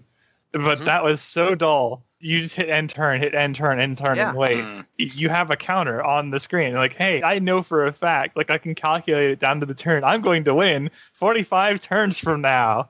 yeah, that's that's that's Yay! bad. I mean, and yeah, okay, I'm not. I'm not only am not going to lose. I know I'm not going to lose, but that's. Ugh. The novelty factor wears off pretty quickly on that number two. Civilization is supposed to be about replayability, so if you know that I'm going to set this up and I'm always going to win, and as you said, you calculated it down to the exact turn, that sounds nice if you're trying to, I don't know, reproduce something historically accurate, for example, but when you're trying to get immersed in something and feel like that you are challenged, that perhaps the AI recognizes, hey, I see what you're doing, Or at the very least, they then decide, like, oh, you're playing against this civilization this time, or this civilization is your neighbor, and they take this action that's different, then there's actually a chance that you might not be able to replicate what you have done or could have done dozens and dozens of times over, which leads you to quitting the game before you ever get anywhere near a victory condition, which also comes up in the thread as Civilization 6, I quit games more quickly than I did in previous Civilization games. I don't care about the victory conditions, and that's because of this lull in the mid to late game. Start a new game. And I think part of that is, I think we've already touched on it, that the culture victory is a bit nebulous. We'll use that word. There isn't a, really a diplomacy victory. You've got religious, but that's probably going to happen early, if anything. So at the end, it's really science or military. And so you're probably just going to beeline into one of those. And that's not going to be interesting if you're doing that every game. The science is military because, like, you can end the game with nukes if you get them before other Mm. people. There's no need for a ship. That's its own problem. you are very quickly again at a point where you know you're going to win. There's no opposition there. It is just going through the motions at that point. The decisions aren't meaningful anymore because basically, as long as you don't throw, you, you won. One thing too that's hard is implementing other people having a chance without making it a catch-up mechanic, right? Yes. Yeah. Maybe in the late game, if you can screw up harder, it's not going to feel like oh somebody caught up to you. The bigger mistakes that you can make. I was also thinking like maybe every era can have its own thing that makes it different. I think that that would help to keep it interesting.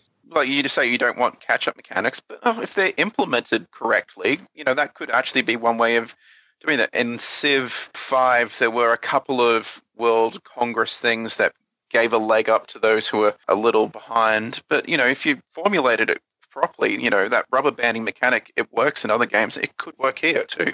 It's worked in Civ 4. Civ 5 also Yeah. had spies, and Civ 4 had spies. And in both of those cases, espionage was a way you could cover ground in science at an abnormal rate relative to hmm. your empire's capabilities, especially if you did it correctly. Like, it's not bad as long as it's not ridiculous.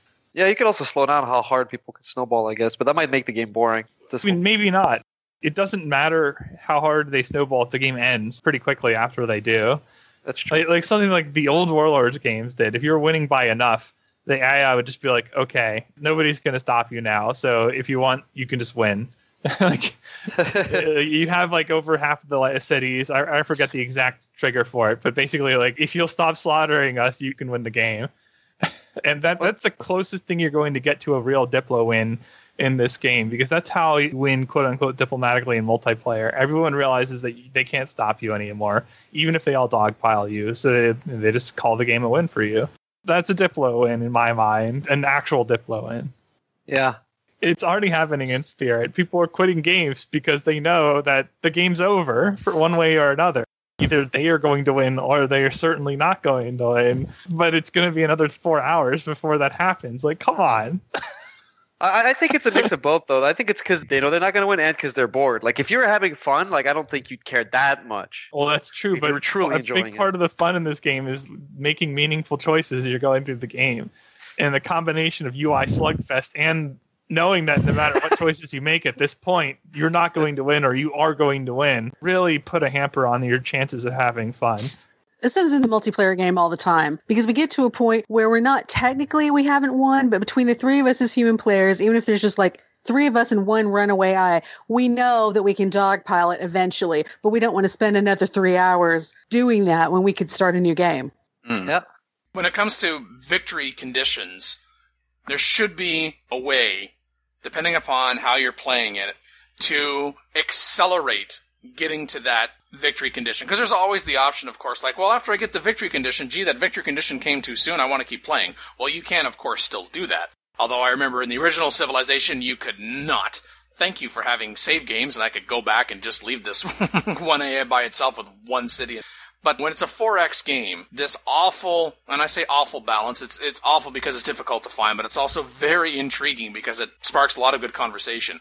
When you're exploring, expanding, exploiting, and exterminating, at some point, Yes, there's someone that's going to be running away. So the victory condition should be able to recognize that. Drew Sane talked about how, say, in Civilization 4, right, the domination victory, you had a combination of territory, as I pointed out, also world population. That was a considerable help because more often than not, we would have games that achieved a formal victory before we said, can we just call this and say so and so, air quotes, won? Not to say that you can't have your own individual victory conditions, but the game should be recognizing and taking into account, however that works out, this person is a runaway.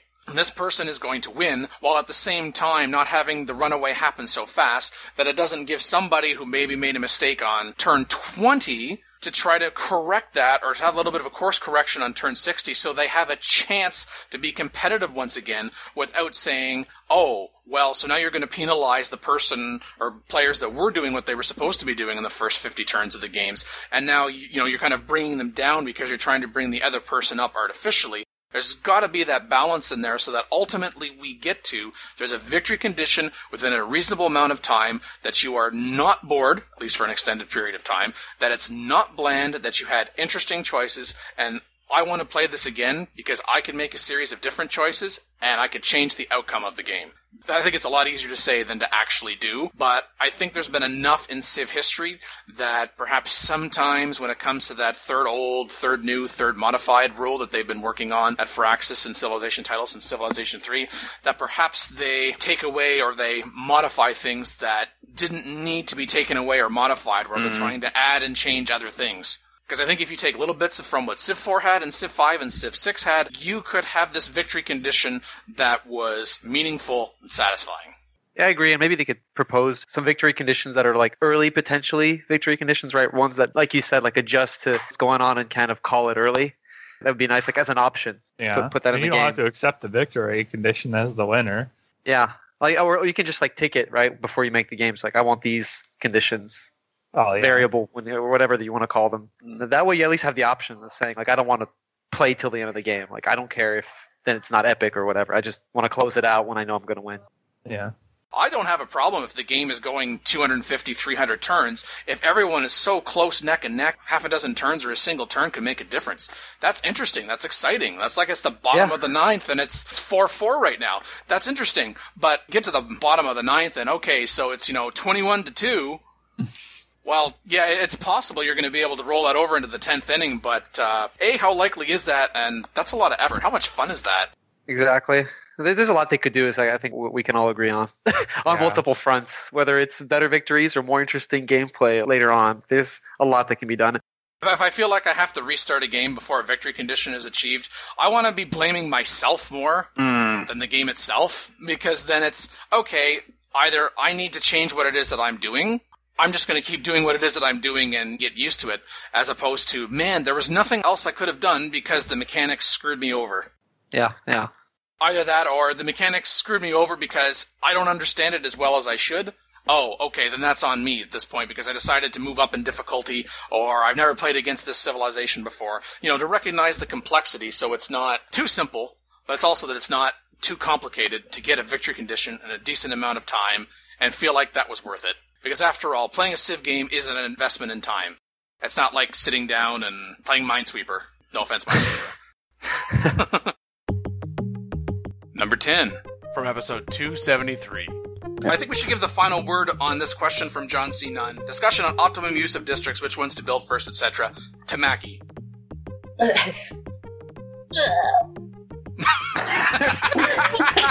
Tamaki. That's the final word, folks.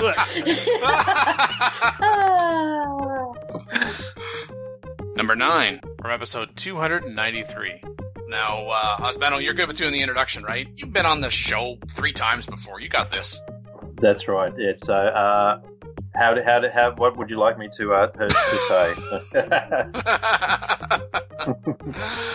Uh, why don't you say Polycast is the best podcast that ever was and ever will be? it never is. That wasn't a joke. okay. Yeah. So that, that, that's what you want me to say. Okay. But what, what should I actually say? Yeah. Number 8 from episode 279. You've listened to an episode, right? Uh, nope. Not right. Yes. Well, you're about to listen to one now, so to speak. Uh, Yeah. Number 7 from episode 277. I kind of view it as like if you have multiple sources of chocolate, well, they want your dark chocolate and they want your milk chocolate and they want your gluten free chocolate and all this other crap. So, and yes, I, I like how you gluten- threw in the gluten-free chocolate, even though chocolate is gluten-free to begin with. I, I was gonna say if your chocolate has gluten in it, it's called a chocolate chip cookie. Yeah. No, no, this is this current trend. We have to market things that have always been gluten free as gluten free if we want people to have it. Come on. I know, right? Number six from episode 295. You are not where you need to be. You actually need to back down to Maine to where the fish and chips place is. Uh, go down the street to where Birch, take a left, go three houses down, and there you will see Dan's giant pile of forgotten top 10 lists. It's a wonderful thing. Joined today by Makahlua. Sorry, Mechalo's brain is still not online. Please call back later. the and team.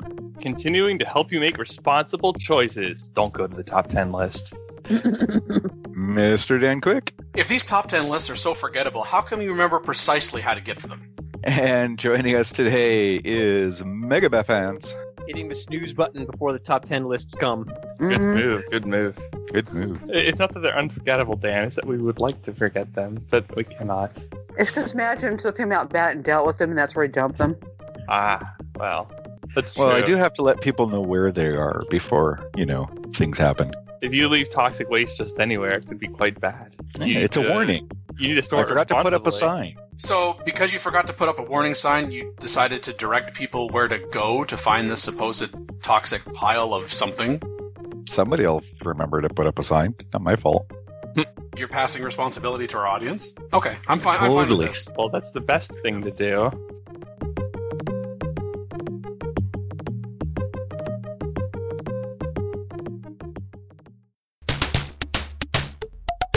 Number 5 from episode 291. What happens to the settler unit upon its capture in any one Civ title resonates across all of its iterations. And Archon Wing, who is the topic creator, feels that it, it makes the game too easy to be able to capture settlers. I feel like we've uh, covered this in previous episodes to an extent, at least. And uh, Archon Wing thinks that settlers should either be destroyed on capture or turned into a builder. Back in Civilization 5 days, when that would turn into a worker, and then that worker had infinite number of charges because we didn't even think of such a thing, then yeah, okay. No, I don't get the benefit of settling a city, but I do get the benefit of something that continuously, if I want to, is going to be able to continue to improve parts of my empire. There was a suggestion in this thread to treat capturing settlers like capturing spies that no, you wouldn't be able to settle it, but you would hold on to that unit, and then that could become part of a quote unquote diplomacy system that you could then trade in future for gold, which you could then, for example, use to purchase a settler, although why do you do that? They'd be consider- considerably expensive. But then that way you would get the equivalent or an equivalent of whatever resources went into constructing that settler at some point in the future, but you wouldn't be able to use that settler for that purpose which also tied into a comment of, I don't see why you would be able to capture a settler from another civilization, settle it, and then expect them to remain loyal to your empire because you captured them from their own people. Which, of course, then introduces a whole other mechanic, which would also be interesting. But I don't like the idea of just the settler turning into a builder, though. Yes, there's definitely the point about the AI makes it way too easy in order for their settlers to be captured. I think that's a separate consideration Yeah. altogether. And yes, the AI is absolutely atrocious with that. But not just taking into account the AI, but also in a multiplayer situation, although I don't know why you would be sending unescorted settlers out in order for that to happen. But Well, you wouldn't, but you could get overwhelmed if you don't have sufficient escort. Yes, absolutely, you should. So, as I said, I don't like the idea of it turning into a builder. I'm open to suggestions about it not just being a settler that you yourself can move, but I want to be able to get some kind of equivalent output to that particular unit. I'm I'm kind of leaning more towards the idea that, hey, we can actually go and capture that settler and we can extort that for gold. And then you might say, but then you're going to return the settler and then they can go around and settle it. Well, in that particular situation, if that settler was going to be somewhere where you wanted to settle, then you can just hold on to that unit until you are in a position to ensure that they're not going to settle in that spot or you don't care, and then offer to give it back to them. My only caveat to that would be so as long as we don't have the AI overvalue the return of that settler, because they certainly overvalue the returning of their spies when they could just go ahead and send out another one. Your entire treasury and a couple of great works. Yeah. Why not treat them like goody huts? Like you capture a settler and you either get a population boost or Mm. something that would be beneficial, but not so beneficial that it's worth an entire city and not necessarily building, but you capture it and it's like, hey, so you can force these people to settle in your city and that's plus one pop for free. My main Which is issue is counterplay. Like if somebody just surprise declares and hits the hex that a settler is on with a lot of stuff, even if it has sufficient escort otherwise, that settler is instantaneously removed from the map as far as the person who originally built it is concerned. That's true if it's a goody hut. It's true if they turn into a builder because if they get recaptured, they're not going to turn back into a settler, and they didn't survive either. And if they're captured like spies, there too, as soon as that settler is touched, they're gone, and there's nothing you can do about it. And that is actually something that's bad for the person sending the settler out if they have a chance at retaking the settler, which they might. We're not talking about the crap AI here. Well, that's kind of like why I like the idea of it being treated as a spy, because when it does get returned, and you're right, yes, it does remove it from the map. It's not getting returned. But I would have no problem with it being going to give me gold or whatever it happens to be. I'm going to give you the settler, but the settler is certainly not going to be returned to wherever it was on the map. I'm going to send it back to the nearest city that you happen to be at, for example. So you do get that unit back in that situation if we can come to an agreement for getting that unit back, just like a spy.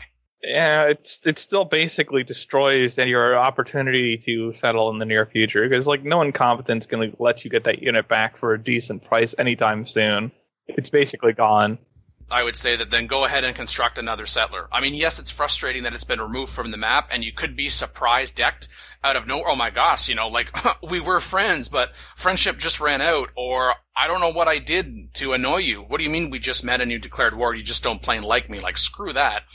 But I guess that ends up being the chance that you take in sending it out there and having to decide what is or is not a, a sufficient escort. Because sometimes crap happens. But I also don't like the idea that once it's taken, that you're really not going to have an opportunity to get it back as it is right now, because you're just going to turn around and settle it. That no, that unit has kind of in this, this suspended state where at some point in the future you have the opportunity to get it back and to get it back on the map. Yeah, just in practice, it might as well be gone if you do that, which I, I'm not sure actually makes the game better from a design standpoint. Oh, yeah, it makes it harder to abuse the AI because the AI sucks, but that's really not what we need to be uh, building mechanics around. The real question here is: Is the capture of a settler relative to other things too strong? And I'm not sure on Yes. that. Well, but nobody We've had should this be argument letting their before. nobody should be letting their stuff get captured that easily. Well, it should still not be allowed to be captured and stay a settler. I'm not convinced from a balance standpoint. I'm right in the middle that yes, I think it should be captured and it remains a settler, but the person who captures it is never going to be able to use it as a settler themselves. The best they're going to be able to get is some kind of gold or some kind of combination of resources in order for that civilization that it came from to get back at some point to treat it again like a spy. But at some point, oh my gosh, you want way too much money for that? Or you just, just like you want way too much money for the settler? Screw it. I'm just going to construct my own again and be done with it and try again. And now, since I know that you're out there and you're probably watching for me to come back, I'm going to protect it that much better this time. Or, for total giggles, sure, you can leave it as a settler. Sure, you can found a city with it. But maybe we have a mechanic that says this settler actually belongs to that civilization's people. And when you tell them to go settle here, they'll go, yep, no problem. We're going to go join them. Why don't you just have it settle it as if it's a captured city? That's what I actually thought we were going to say, Matt. that there would then be no growth in that city. It would- Fine, fine. You can ask us to construct stuff here, but we're not growing until such a time as there's some kind of diplomatic interaction. And that's not necessarily the same thing as having a diplomatic system. a diplomatic interaction that would then allow you to say, okay, fine, that quote unquote releases that city out of being occupied. Because then the other civ could get a CB called Liberate, and then they could go liberate all of their uh, cities back. Yeah, that'd be reasonable. Be fine with it. And of course, all the population that city is considered of that other civ by everybody. Now, at least until you conquer that civ completely, which is probably going to happen because they're hosed. Yeah. but even the game still thinks about uh, like even if you host somebody completely, somebody else can come along and liberate them. Yeah. In in the game code, it'll just assume that that city is part of that civ, so they can get liberated. Or they could just bring Civ back from the dead. Yep. On that brand new city you just settled. Oopsies. I think that's fine though. Like there's some risk of that, but I mean, let's be honest. If you're losing cities like that, especially stuff that you're founding relatively early in the game, you're probably not going to win, even if it's your own city. It would be pretty rare to lose a city like that and then win the game. Yeah, no, but it's for ownership. So say I don't know, Yeah. you're at war with somebody, you don't actually want to wipe them out for whatever reason, but you just really hate where they're settling cities. So you beat them up, steal all their settlers, burn down cities you don't like, plant new cities where you do think that they should be planted, and then hand them all back. I guess. Oh, speaking of giggles, I know what you do. We just treat them like great people. Hey, you've captured a great person. Whee! They just go back home. Teleport. Oh, God. Teleport Can magically back. My gosh, uh-huh, no. You sent this settler No. halfway across the world. Oops, I hit it. Well, now it's back in your capital. Good luck with that. The barbs would be sad. Do you mean barb barbs, or do you mean other opponents that you regard as barbs? Yes. Sure. I like Phil's settler. Number 4 from episode 286. Considering how Australia was chosen for entry into Civilization 6 generates general discussion on the selection process.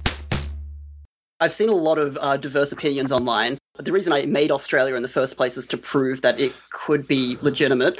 You could make a civ for every single nation on the planet and consider No, it that- that- somehow No, legitimate. but this, this, Yeah. no, this is the thing though, because I kept on being pushed back originally in the pre-release of Brave New World. I kept on raising the issue of, hey, could Australia be a thing? And everyone's like, no, it's civilization, not nation state. Get back in your cage, you monkey. Um, so I was just Yeah. like, no, I'm not going to be, I'm not going to be told no. So I thought, okay, how is it possible to present something in which you could do something that normalizes Australia and gives Firaxis the justification that they need in order to consider Australia. So you push extremely hard for it and try to portray it in a legitimate light. And the other end goal to that essentially was so I could move on to make more sort of diverse, interesting indigenous cultures that people haven't heard of, but those wouldn't have ever been as popular if you didn't do Australia first, because those were normalized alongside Australia, which is now normalized alongside historical heavyweights. So it's, it's a step by step process, I reckon, if you want I- in I think- diversity in the game. No, I, I don't think this is a diversity game. I mean, people have complained quite a bit, but if they were going for the quote unquote Civ heavyweights, then there's a long list of Civs that should have been in, Mhm. like just the base release, never mind the DLC, Let- and others that should not have been in at all. Brazil.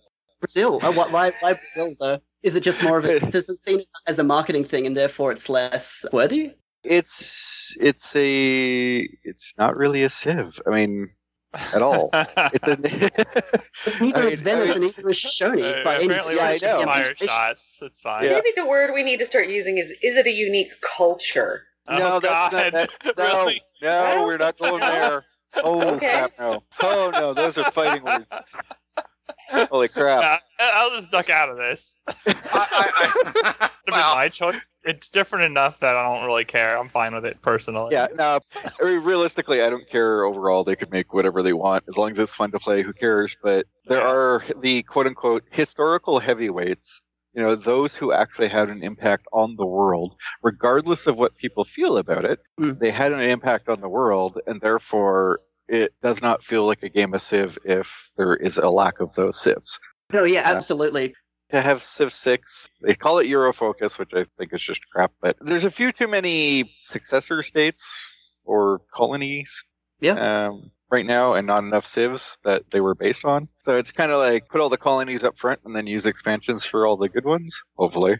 That was my thought. Is like if you're going to release Australia as a DLC, that to me implies that you're going to include a lot more historical heavyweights in any sort of expansion. Because if it was shoehorned into an expansion, you would think, oh, hang on.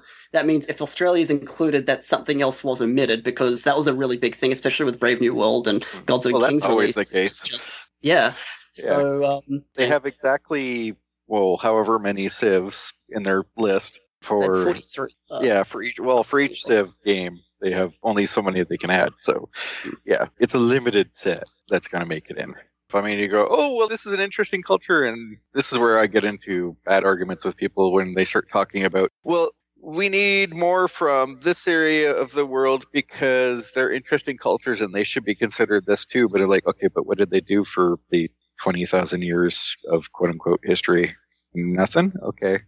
Ooh, those are fighting words. 20,000 years of oh. nothing. Oh.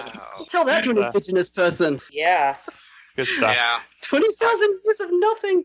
No, no, seriously. I completely understand where you're coming from in terms of this is a game called Civilization where you do have historical heavyweights battling it out. But the thing is, with any Civilization game, there's always going to be your pandering marketing civs like Australia Oh, yeah. and Brazil. There's And always going to be your heavyweights, but there's also going to be your other diverse civs. So I'm interested to see that now Australia and Brazil are normalized, what other things can be normalized, and what stories can be told on a level that usually wouldn't have this platform. Because I think that video games are a really, really interesting way to shape and change perceptions about how particular cultures are seen. So my focus Oh, on yeah, indigenous but- cultures. You say, okay, let's have a Native American civilization, and people would say, okay, Indians are just homogenous, but the thing is, Well, you could no, make so many different native civs That's not and quite have true. Yeah, we, we, we had that a like, no- couple of civs ago. Ah.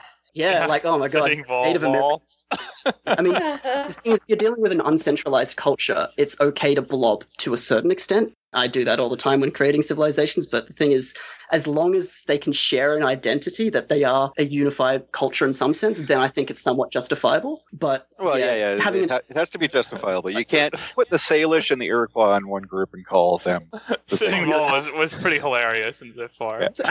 established around and so is the Holy Roman Empire.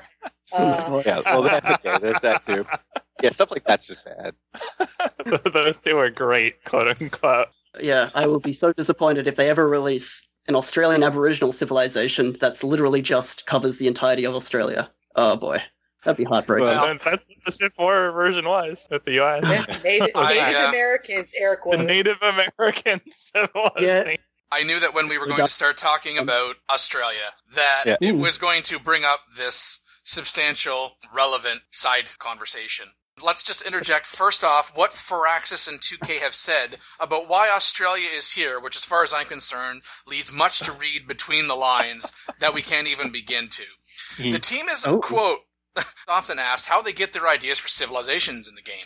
The answer is they listen to the community. Congo was added to Civilization 6 as the most requested civ by the community at the end of Civilization 5, unquote. As a side, I would like to see your criteria for determining that. But okay, fine. For the sake of no, argument, let, This is- let's accept that as true. Alright. I I specifically gamed the system in order to make Australia happen. That's the thing. Like I knew that in order for Firaxis to actually pay attention, you need to game the system and get community support in order to get them to look in your direction. Because if you look at Australia as a very well-known name American, and so does the Congo. And when you see what Native American civilization you want to see, it's always going to be the Cherokee. It's always going to be the civs that everybody already knows. If you listed the Shoshone amongst them, people wouldn't go for it because they had no idea who the Shoshone were prior to Civ release. So it's interesting know. to There's see that. plenty of people no. who like that sort of thing. Keep in mind, this is being made by East Coast Americans, Yeah, no, so that's- there there is a limited uh, historical perspective on that front. When it comes to like things like what is Australia, I know it's this, this, and this because that's what we've been told in our culture. Yeah, this is this is interesting. I was watching a couple of uh, videos at Firaxicon. I decided to just try to understand way more of the culture about Firaxis, and a couple of talks about just how they came to conclusions through the Civ development process. Like, for example, Lena Brenk was talking about the way that they source opinions online is the developers are constantly scouring forums. And Ed Beach even did something at the GDC where he constantly talks about how they scour the forums and how they try to find out what the underlying thought patterns of what everybody's doing. But also, Lena was talking about the fact that they use sources like the forums and also you know the frankenstein testing group to ask people about specific cultures and specific people uh, and specific elements of cultures especially if they're from that location so it feels like that's their criteria in terms of the amount of research that they're willing to do to go out of their way. They do do a lot but obviously there's a lot left to be desired especially in a constantly changing world where people kind of need a bit more historicalness i guess or something a mm-hmm. bit more clear as opposed to vague definitions and things that as if they're a kind of objective proof if that makes any sense at all Yeah, 2K and Firaxis also said that Australia has been a consistent top pick by our fans, and now appears in a mm. Civilization game for the first time. I think just generally to me, when I see Australia here in Civilization 6, when I saw Brazil in particular being introduced in Civilization 5 through Brave New World, I'm thinking, okay, they're going beyond those kind of historical heavy hitters and looking at civilizations, and they're going to include in that criteria a nation state. Yep. So, okay, I'm willing to accept that, particularly when, order arguments notwithstanding, because we've already talked about that, when you look at the number of civilizations that were added to Civilization 5, I can kind of see them say, okay, maybe we need to extend our reach, because as much as we want to have interesting civilizations, we want to be able to have it Mhm. rooted in, in some sort of historical base. Yes, we still want it to be interesting and relevant to the gameplay, but we want to be able to point to a specific group, and at a certain point, to get to the numbers that we want to in terms of adding civilizations, we're going to have to extend that out. I'm waiting for whenever they talk about specifically what were former British colonies, how they talked about Brazil got in as compared to, say, Canada or Australia the last time, which was, and they Oh tied- yeah, pretty much every single civilization that they dismissed were the civilizations that I were working on. Their reasoning for including Brazil was specifically was because they were hosting the World Cup.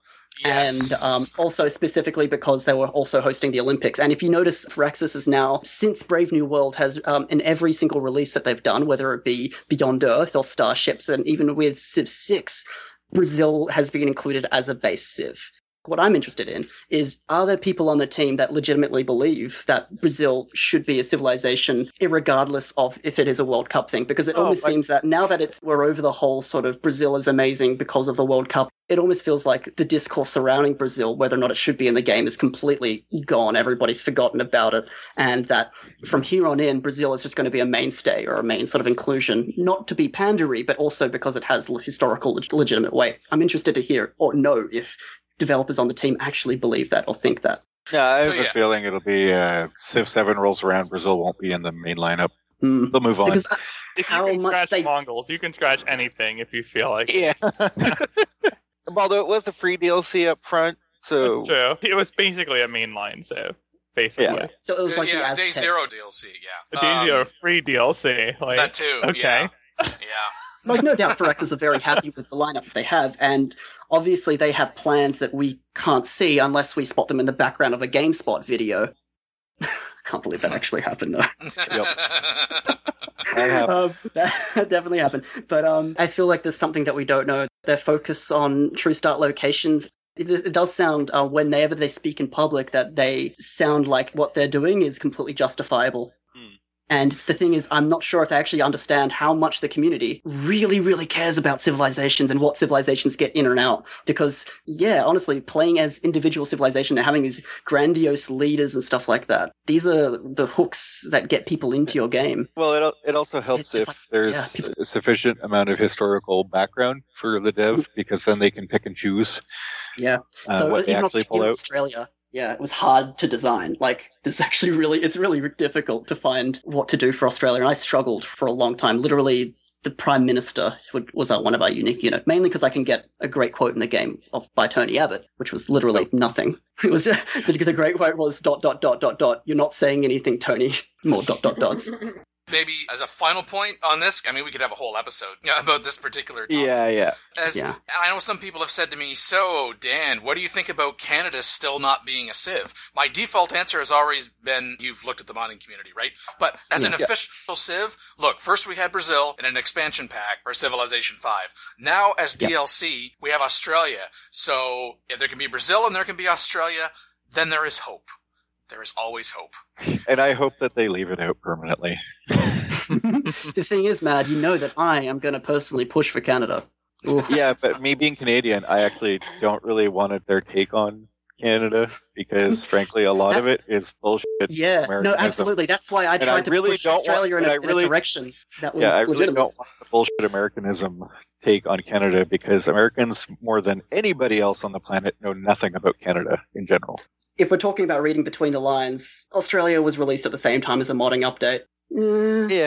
Australia being one of the most popular mods. Oh, I just spelled it out for you when you didn't need to have it spelled out. All right, move on. There you go.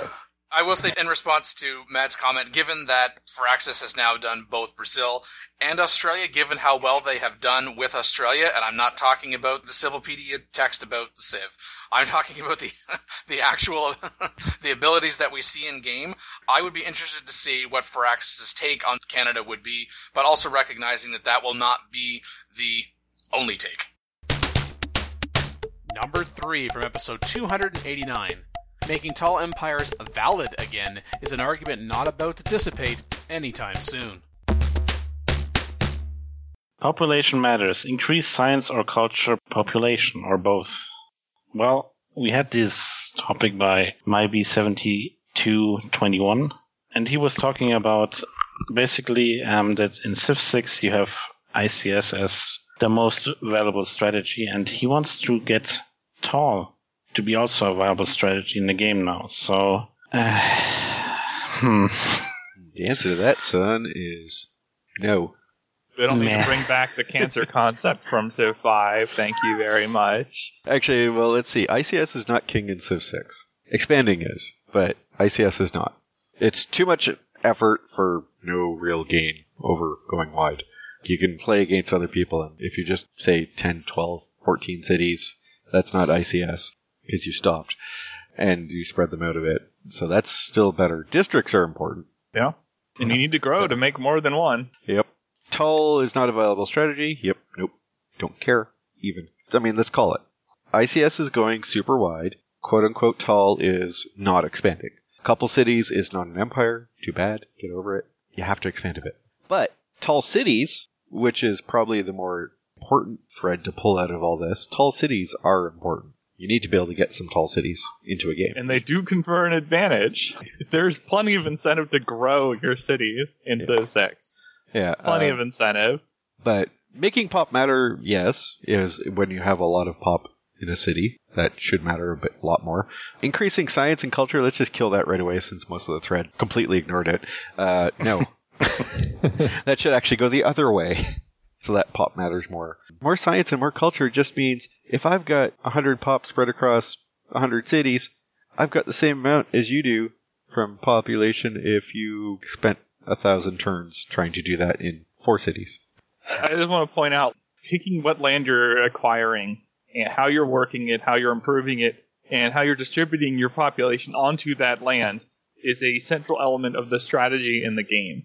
So if you are going to give a lot of resources, a disproportionate amount of resources to just having larger cities, you do to an extent trivialize the importance of the land worked. Yep.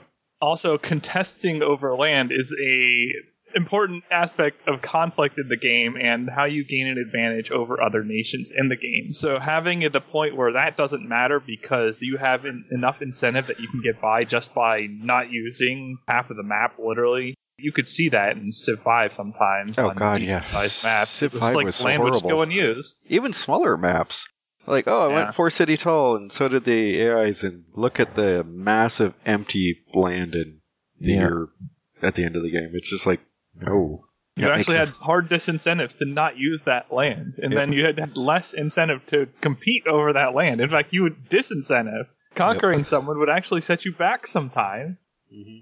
I don't see the upside of that from a design perspective, and I was happy to see it leave Civ 6. Yeah. Yeah, Uh, and I, I think the incentive should be take advantage of whatever land you can get, but you don't want to disincentivize trying to squeeze cities into literally every possible gap you can just to get the population there. Well, I think there's three things, and this is probably a thesis, so be warned. um, when it comes down to how empires are built in game, there's three primary levers that cause problems. ICS is all about the per city bonuses. The more cities you have, the more bonuses you get, the more things you can do. So in Civ 6 style, ICS, the whole concept at least, is that more cities mean more quick districts, and you also get districts at low pop, so that you can just stay at sub 7 pop, get your 2 to 3 districts in, no specialist, no nothing. You just get a couple things in there and you're done. Because the districts are so powerful and you can spam them. I would agree, especially if you incorporate the city states in there where they give you plus per every district. That's all about the city, just like Civ 4 or Civ 3, well, Civ 3 more with the ICS.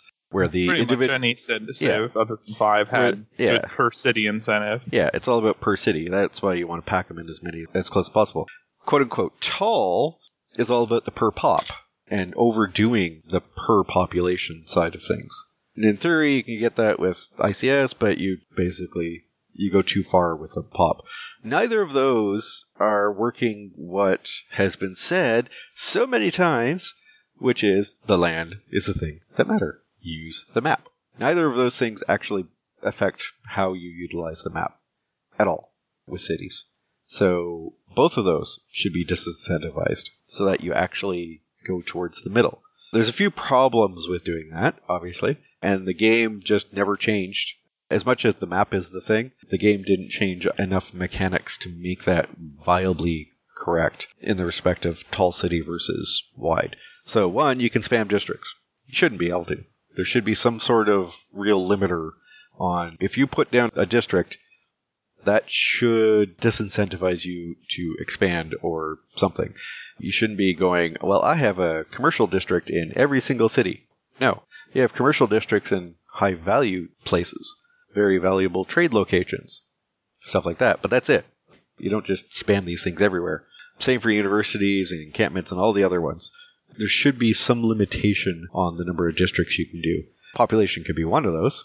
And the fact that you can spam districts out at one pop is crap. That should be pop four as a minimum, I think, personally. If you can make a case for making it higher, even. Yeah, I'd stick to pop four because you have to be able to get enough districts in. If you try and go tall in a city, like if an individual city's got a crap ton of food and you're trying to grow it, you should get benefits from that. So it can't be too much higher. If you got a crap ton of food, you're going to get higher pretty quickly. Yeah. Unless, I guess, you don't have the fresh water. No, there's also, I mean, even if you have all the housing for it and yada yada yada, from based on amenities, the maximum number of amenities you can get anywhere near the city, you're stopping roughly about 24, 25 pop, give or take.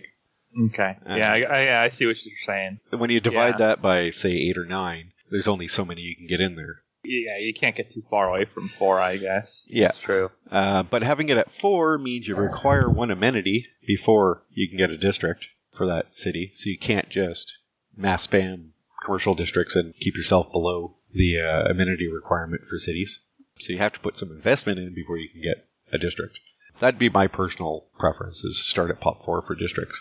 Second part to that, you need less food to grow at low pop versus high pop. This has been a problem since the beginning. It is something that should have been changed in Civ 6 with the whole concept of centralized cities, especially when you start kicking neighborhoods. The whole concept is population moved to the big cities. So Oh yeah, that was also more of an, a decent design choice when you had multiplicative multipliers for the cities, so you can have like plus plus hundred percent of something. That's part of the design rationale that originally made the higher growth requirements for large cities is because the value you get out of them was still greater than a pop growth in a smaller city comparably.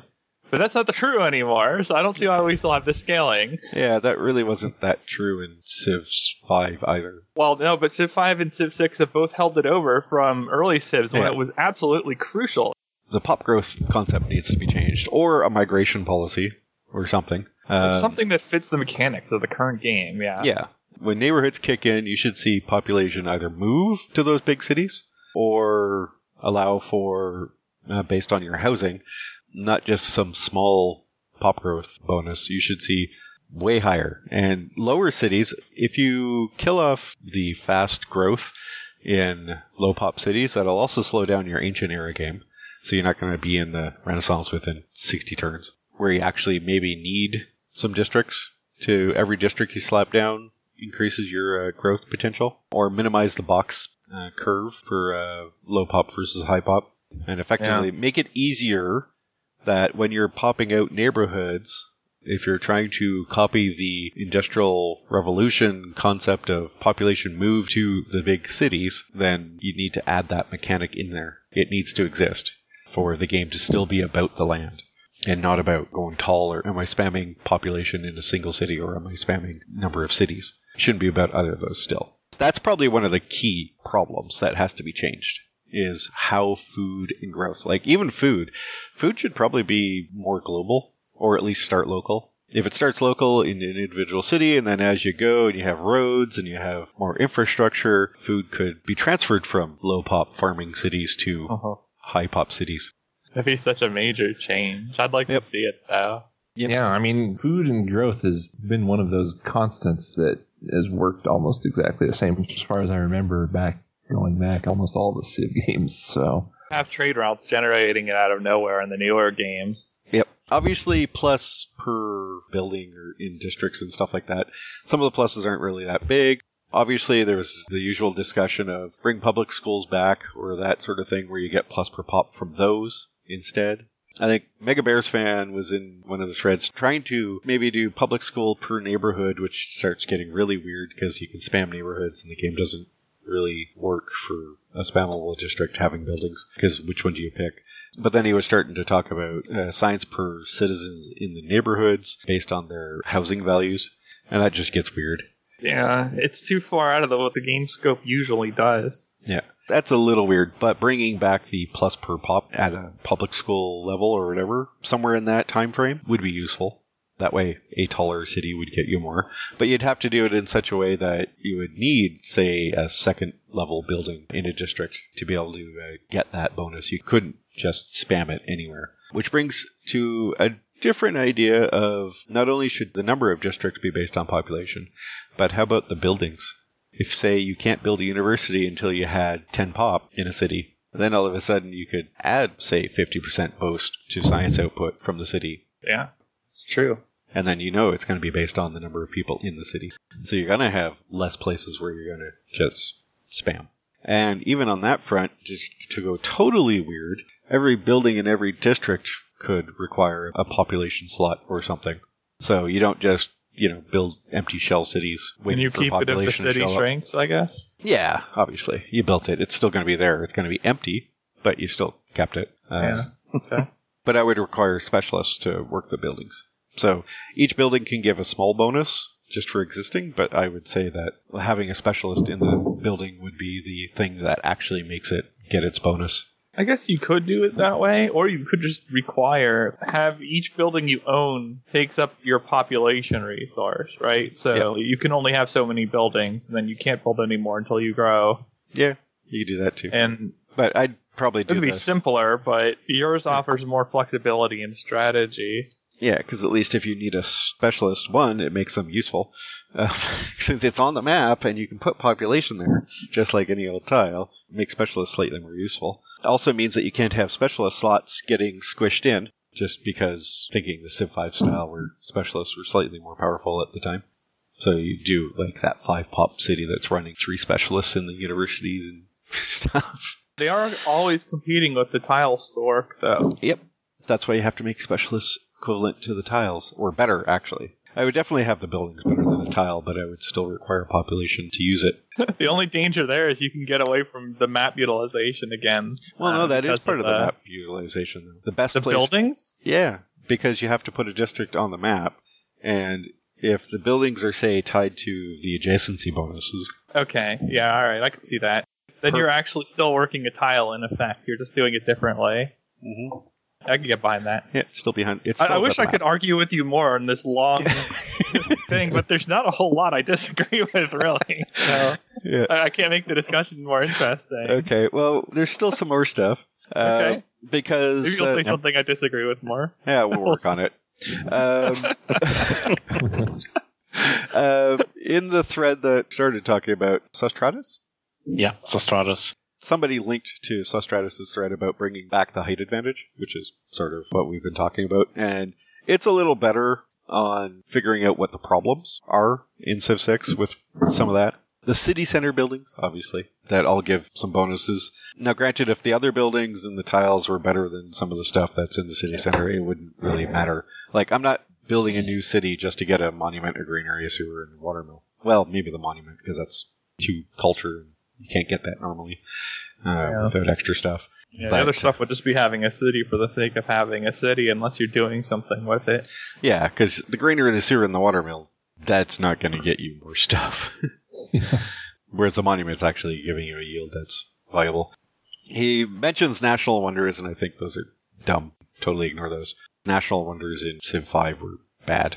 because they were tied to having a building in every single city. It, it didn't make sense. It's another multiplier concept that got dragged over from a time when it made more sense. Yeah. And Uh, just it wasn't changed enough to fit the new mechanics. Yep. A few big reasons why Wide is so good in Civ 6, where he's talking about removal of per city bonus penalties, but I think that's a good plan. Districts and buildings give plus X yields, not modifiers. And of course, he didn't mention that you can spam districts. Trade routes are per city and much stronger.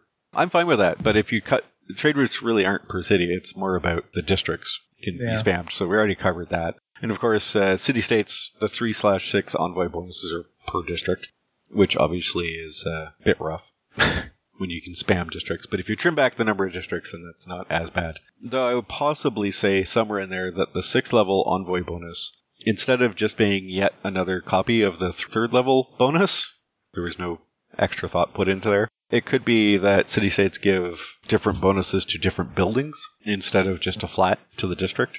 So at level 3, you'd get a bonus to your universities. At level 6, you'd get a bonus to your research labs. Then at least that might help trim it down a little bit for the just sheer spam viability. And of course, everything's all about production, except when it's about gold. or faith. Uh, Yeah. Production's the only thing that you need for districts. After that, you can buy everything else. I think to sum that up, there's a lot that can be done, and you're going to have to kill off a few sacred cows to do it. Those cows should never have been sacred in the first place. They need their surrounding mechanics to make sense. Yep. If you want to still have something called that way, you have to just completely change it mechanic. Yep. Change all the basic mechanics of the game just so that we can have something minorly different.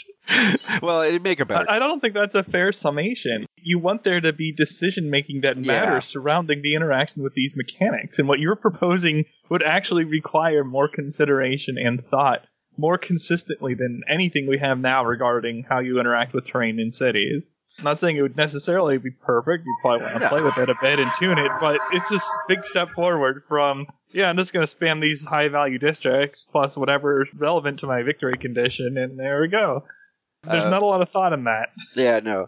I think my perfect empire for the Civ game, if we were going for like what style would be best, would be an empire that has a number of small cities that have specialization reasons, like why are they there, and a number of super tall cities.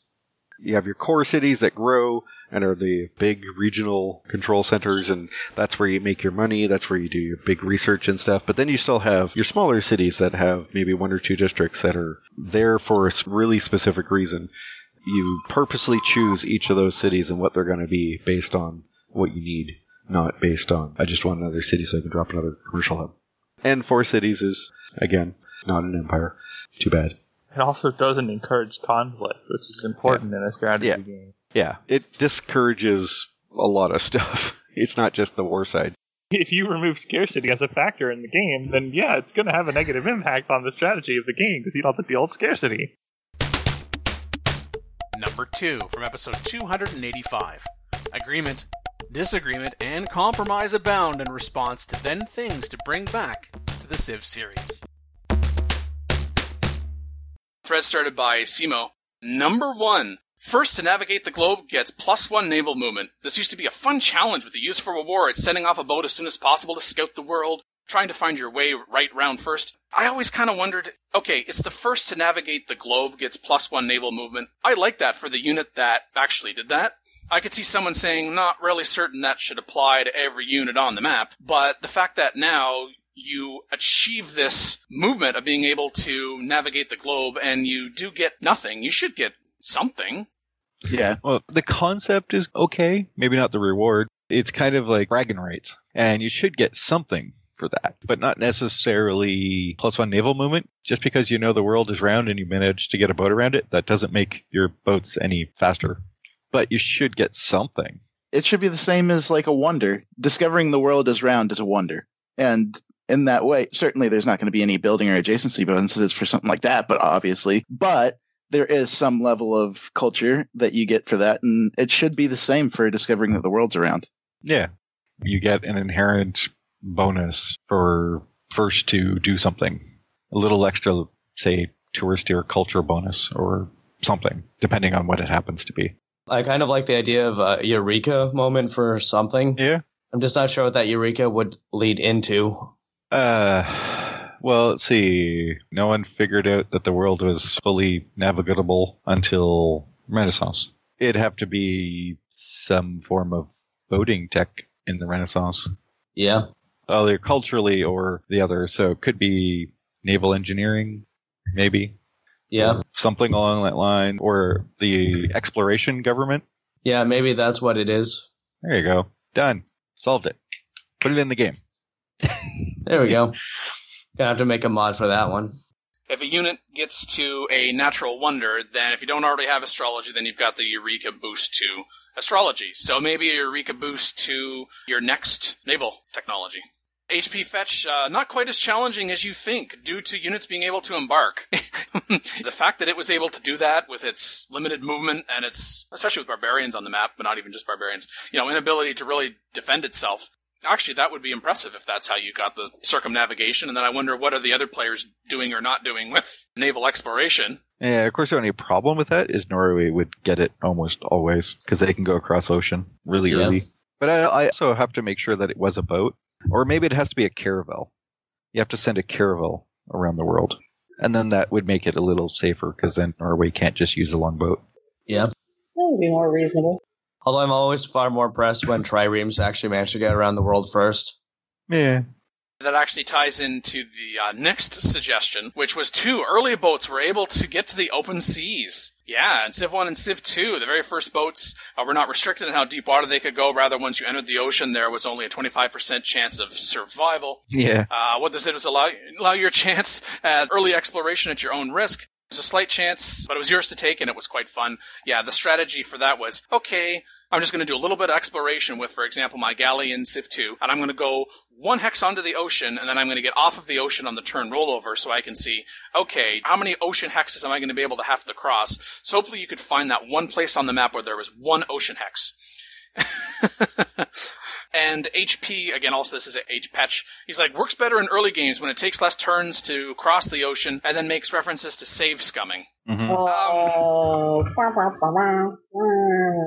If you want to spend all that time save scumming for that, Yeah, well. that's your choice. And what does that really particularly matter? Yeah. You're not progressing any farther in the game. I was able to take my early boat across the open seas. It only took me playing that turn 15 times. Yep. Yeah. Yeah. Nah. That's not a negative. no. Oh, and Epic Western says, adding a bit too much luck into the game for my tastes. Well, I mean, I think part of the problem is they were able to get to open seas because if you think the Mediterranean, Carthage versus Rome, they're all trireme based, basically. And the Mediterranean is deep enough in the middle of the two that, yeah, it was kind of funky. So maybe what they really, really need to do to get that sort of thing is uh, have a third type of water. So you have deep water, but not quote unquote full ocean. Quote unquote full ocean is the you're gonna sink if you get out here. But then Oh, sea and ocean, maybe? yeah, something along that line. And then quote unquote sea would still get out there and have deeper level stuff without uh, going on full ocean. There's that, or maybe you could have it so that your naval unit has to have a promotion of some kind in recognition of, okay, you have some experience on the water. So you're likely to be the first to be able to cross the open sea is greater because this isn't your first mission. And so, so then the chance would be not, woohoo, I've got a promotion, so now I can cross. Increase the chance of survival. Maybe instead of a 25%, you got a 50% chance now Yeah. of surviving because you're experienced. Yeah, or if it's within, say, three hexes of a landmass, then you can still see the land, and therefore you still have a point of reference for sailing. Which is, I think, more the point for early boating, having points of reference. If you're out in the middle of the ocean where there's absolutely no points of reference, then yeah, there's a good chance you're going to die. But if you can see a mountain or whatever, then you know enemy that way, Yeah. or there's more land over there. You're out in the middle of the Pacific, not so much. Yeah. Although it's to a level of abstraction, there's less likely to be mutiny on your ship. it's like, hey guys, we can see land, okay? So we we can go ashore, we can make repairs, get provisions, whatever it happens to be. Yeah, as opposed to let's go that way, but all we see is a horizon of water. Yeah, but there's totally land over yonder. How do you know that? because the dragon told me. Uh, the third is also based on the water map trading. And yeah, I know we, we have talked about this before. Yeah. This comes up now and again. But according to Simo, why can't we exchange maps anymore? Was always logical and realistic to me. Again, risk versus reward, exposure locations, and knowledge versus gaining info of the world. Why can't we have uh, map exchanging anymore? Because we can't have nice things. Uh, I've never seen a developer or the publisher answered the question about where are they. But if they did, I wonder what their answer would be. Why can't we do that anymore? Yeah, probably because it's takes away from the exploration side of things. Well, And plus, I mean, early era maps were always really, really crap. Anyways, the game abstracts it too far to the point where if you see something, you you know it's there, and it's never changing. and you know, if a new strategic pops up, you automatically know it's there, even if you haven't been there for like a thousand years or more. So yeah, you kind of have to think about adjusting what you can see versus what's out there.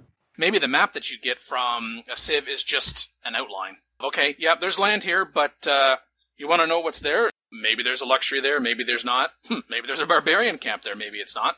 Why don't you go ahead and find it? Yeah, but then you also have to throw in do I want you to know that there's stuff there? So maybe I would only sell you a map that shows my land so that you know where to go to trade, but I'm not going to show you all this cool location on the other side of me that has all these city states because I don't want you to know about them. So you'd have to start adding more stuff to the mechanics. And that's fine. I mean, Civ 3 had the ability to get show me the entire world or just show me your territorial map.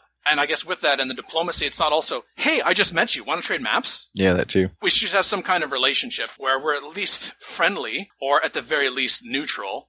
And fine, if you want this map and we're neutral, it's going to cost you a considerable amount of money. And then you think about, ah, maybe I can just go explore it myself. Or friendly relations, okay, it's going to cost you a little less, but we do have to have some existing relationship. It's not like, you know, the stereotypical dog, which is, you know, I just met you and instantly I love you. hmm Or maybe there's I mean- another level that's even lower than that going, how about a trade map? Instead of showing off the whole map or even all your territory map, you would just get this nice thin line from one capital to another or wherever between your two empires to show where you could send a trade route. I think when we've come to the point in Civilization 6 where you already have subcategories for resources, subcategories for war and peace options and negotiation, I don't think it's unfair to ask for like map subcategory where you can say whole world, check off uh, strategic locations, resource locations, other civs that you've met. Honestly, the thing I most want is the ability to send false maps. Yeah. You know, hey, hey, come explore over here. It's a tribal village, and it's actually just like a bunch of birds. grizzly bears. I guess the air quotes map trading that I can think of is if you declare war on a civ or they declare war on you and they're the suzerain of a city state, even if you haven't met them, you've now instantly met them because they've declared war on you and you can see their territory.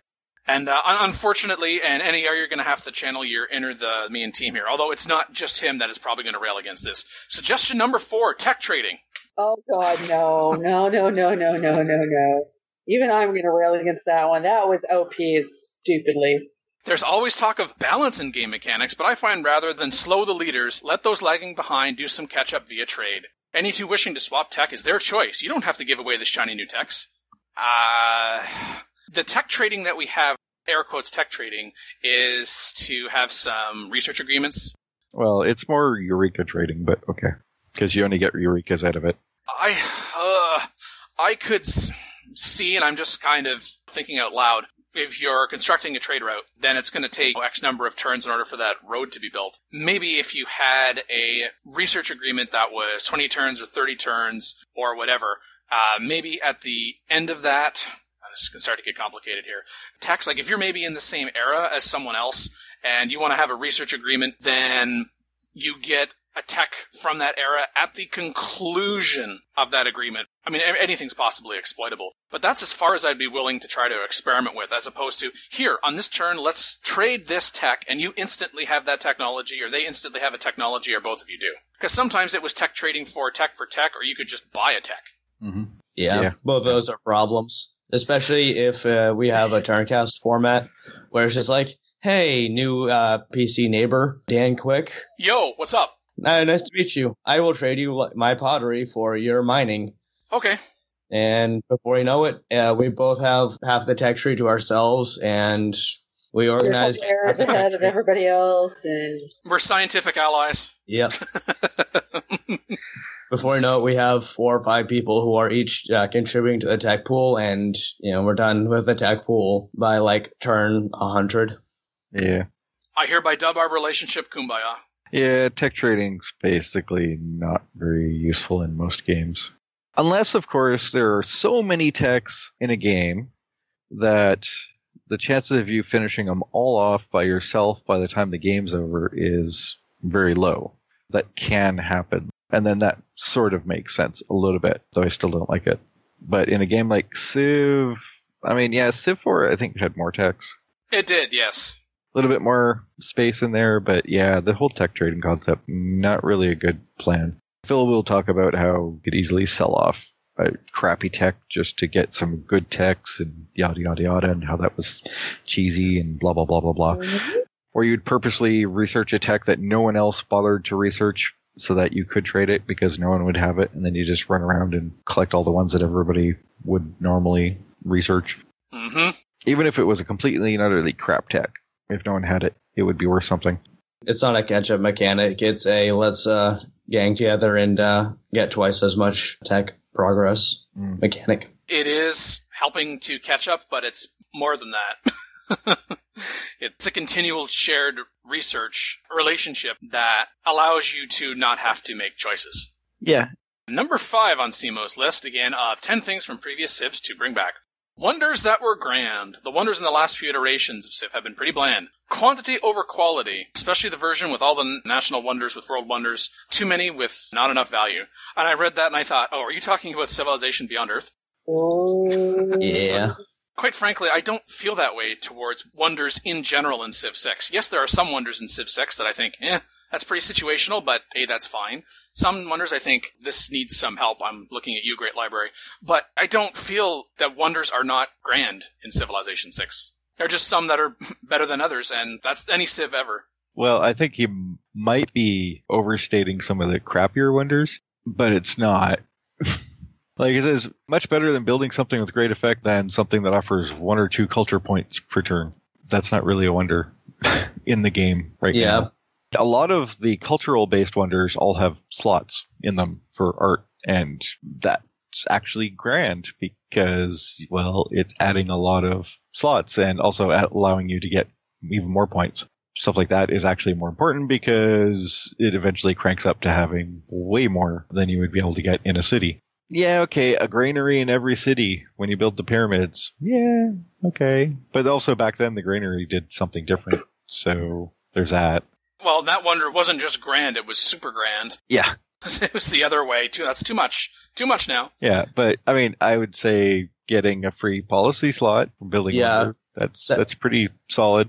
I pretty aggressively go for uh, Bin Palace because of that free policy slot. Like a lot of these wonders are actually pretty solid, and I will build all of them, except for possibly Great Library. Yeah, well, Some wonders, it's like, okay, it's going to become grand because it's not just, okay, you finished the wonder and now done and forget about it. More thinking about the wonder once you actually have the wonder. Yeah. The other thing with regards to wonders in Civilization 6 is, hey, I'm going to put 10 wonders in this city. That's not particularly grand. Oh, I'm sorry, you want to construct the pyramids? So you have desert, right? Oh, you don't? Oh. Sucks to be you. When Simo describes last few iterations, wonders have been bland, that it has a significance of taking up a space on the map and not just necessarily any space. That's interesting. There's actually choices and thinking behind that. And there is one thing with regards to wonders in Civilization 6 that I'm glad is not a thing. Guess what? Your wonder is obsolete. F Yep. you. Yeah. Your wonder stopped working. What? How can pyramids stop working? Like poke, poke, poke. Is this They need on? to change the batteries, Mackie. Oh, You know when the pyramids stop working? When you raise them to the ground. That's when they stop working. yeah. Yes. What happened to that? We can't do that anymore. Oh wait, yes you can. You burn the city to the ground and then build it again. Some of those quote unquote bonuses really should be time limited, but not stuff like this thing gives you a trade route. Okay, that thing's going to stop giving you a trade route after a certain point. Yeah, no. That's not Yeah. how it works. Yeah. Speaking of working, number six on the list spies as units. A spy as a unit can be used to investigate the map in enemy cities. You can see troop locations, city specifics, but we're visible to other spies who can then get rid of you. Maybe integrate the turn based system of 6 Fix by moving them into a city to do missions with the surveillance aspect of troops, cities, etc. Is currently gone and needs to come back. I attend so much on implementation here. That's what great people are for, didn't you know? Yeah. Because the worst thing that happens when you send your great merchant out there to go search the world is that it just gets teleported back to your city if a barb tried to eat it. Yes. But spies, I don't know, more units on the map. Just feels like it's extra overhead to do stuff just for the sake of doing stuff rather than making it better. The fact that you can have a spy in a city center now, or you can put a spy in a district as well, it's an air quote unit because it is specifically on a place on a map, but it's not moving the units around on the map. So, could there be a little bit more diversity in terms of what spies could do in Civ 6? Sure. Spy as a unit, it could work, but I'm not certain if it would work any better than what we already have, where it's a very abstracted unit. Do see yours, that's true. You'll see it stuck in the city. And yes, it has to move to that city, but it does that movement on its own. I'm just kind of wondering where you'd want your spies to go if it's not either the city center or the districts. Are you gonna go to like to like the pyramids? That sign says off. Number seven, unit gold from deleting. Oh. Simply scale back the ludicrous sums, not get rid of it altogether. Now, you see, the gold you get back from deleting the unit is not paying the maintenance costs. Mm-hmm. The other thing about unit gold from deleting, the particularly fun part about deleting the unit was, oh, it's about to die next turn to the barbs. Hey, I know. Delete. Screw you. Yeah, I'm just gonna turn this one guy out of like the 20 that started into a pile of cash to buy 19 new people to go with the guy who's uh, was there.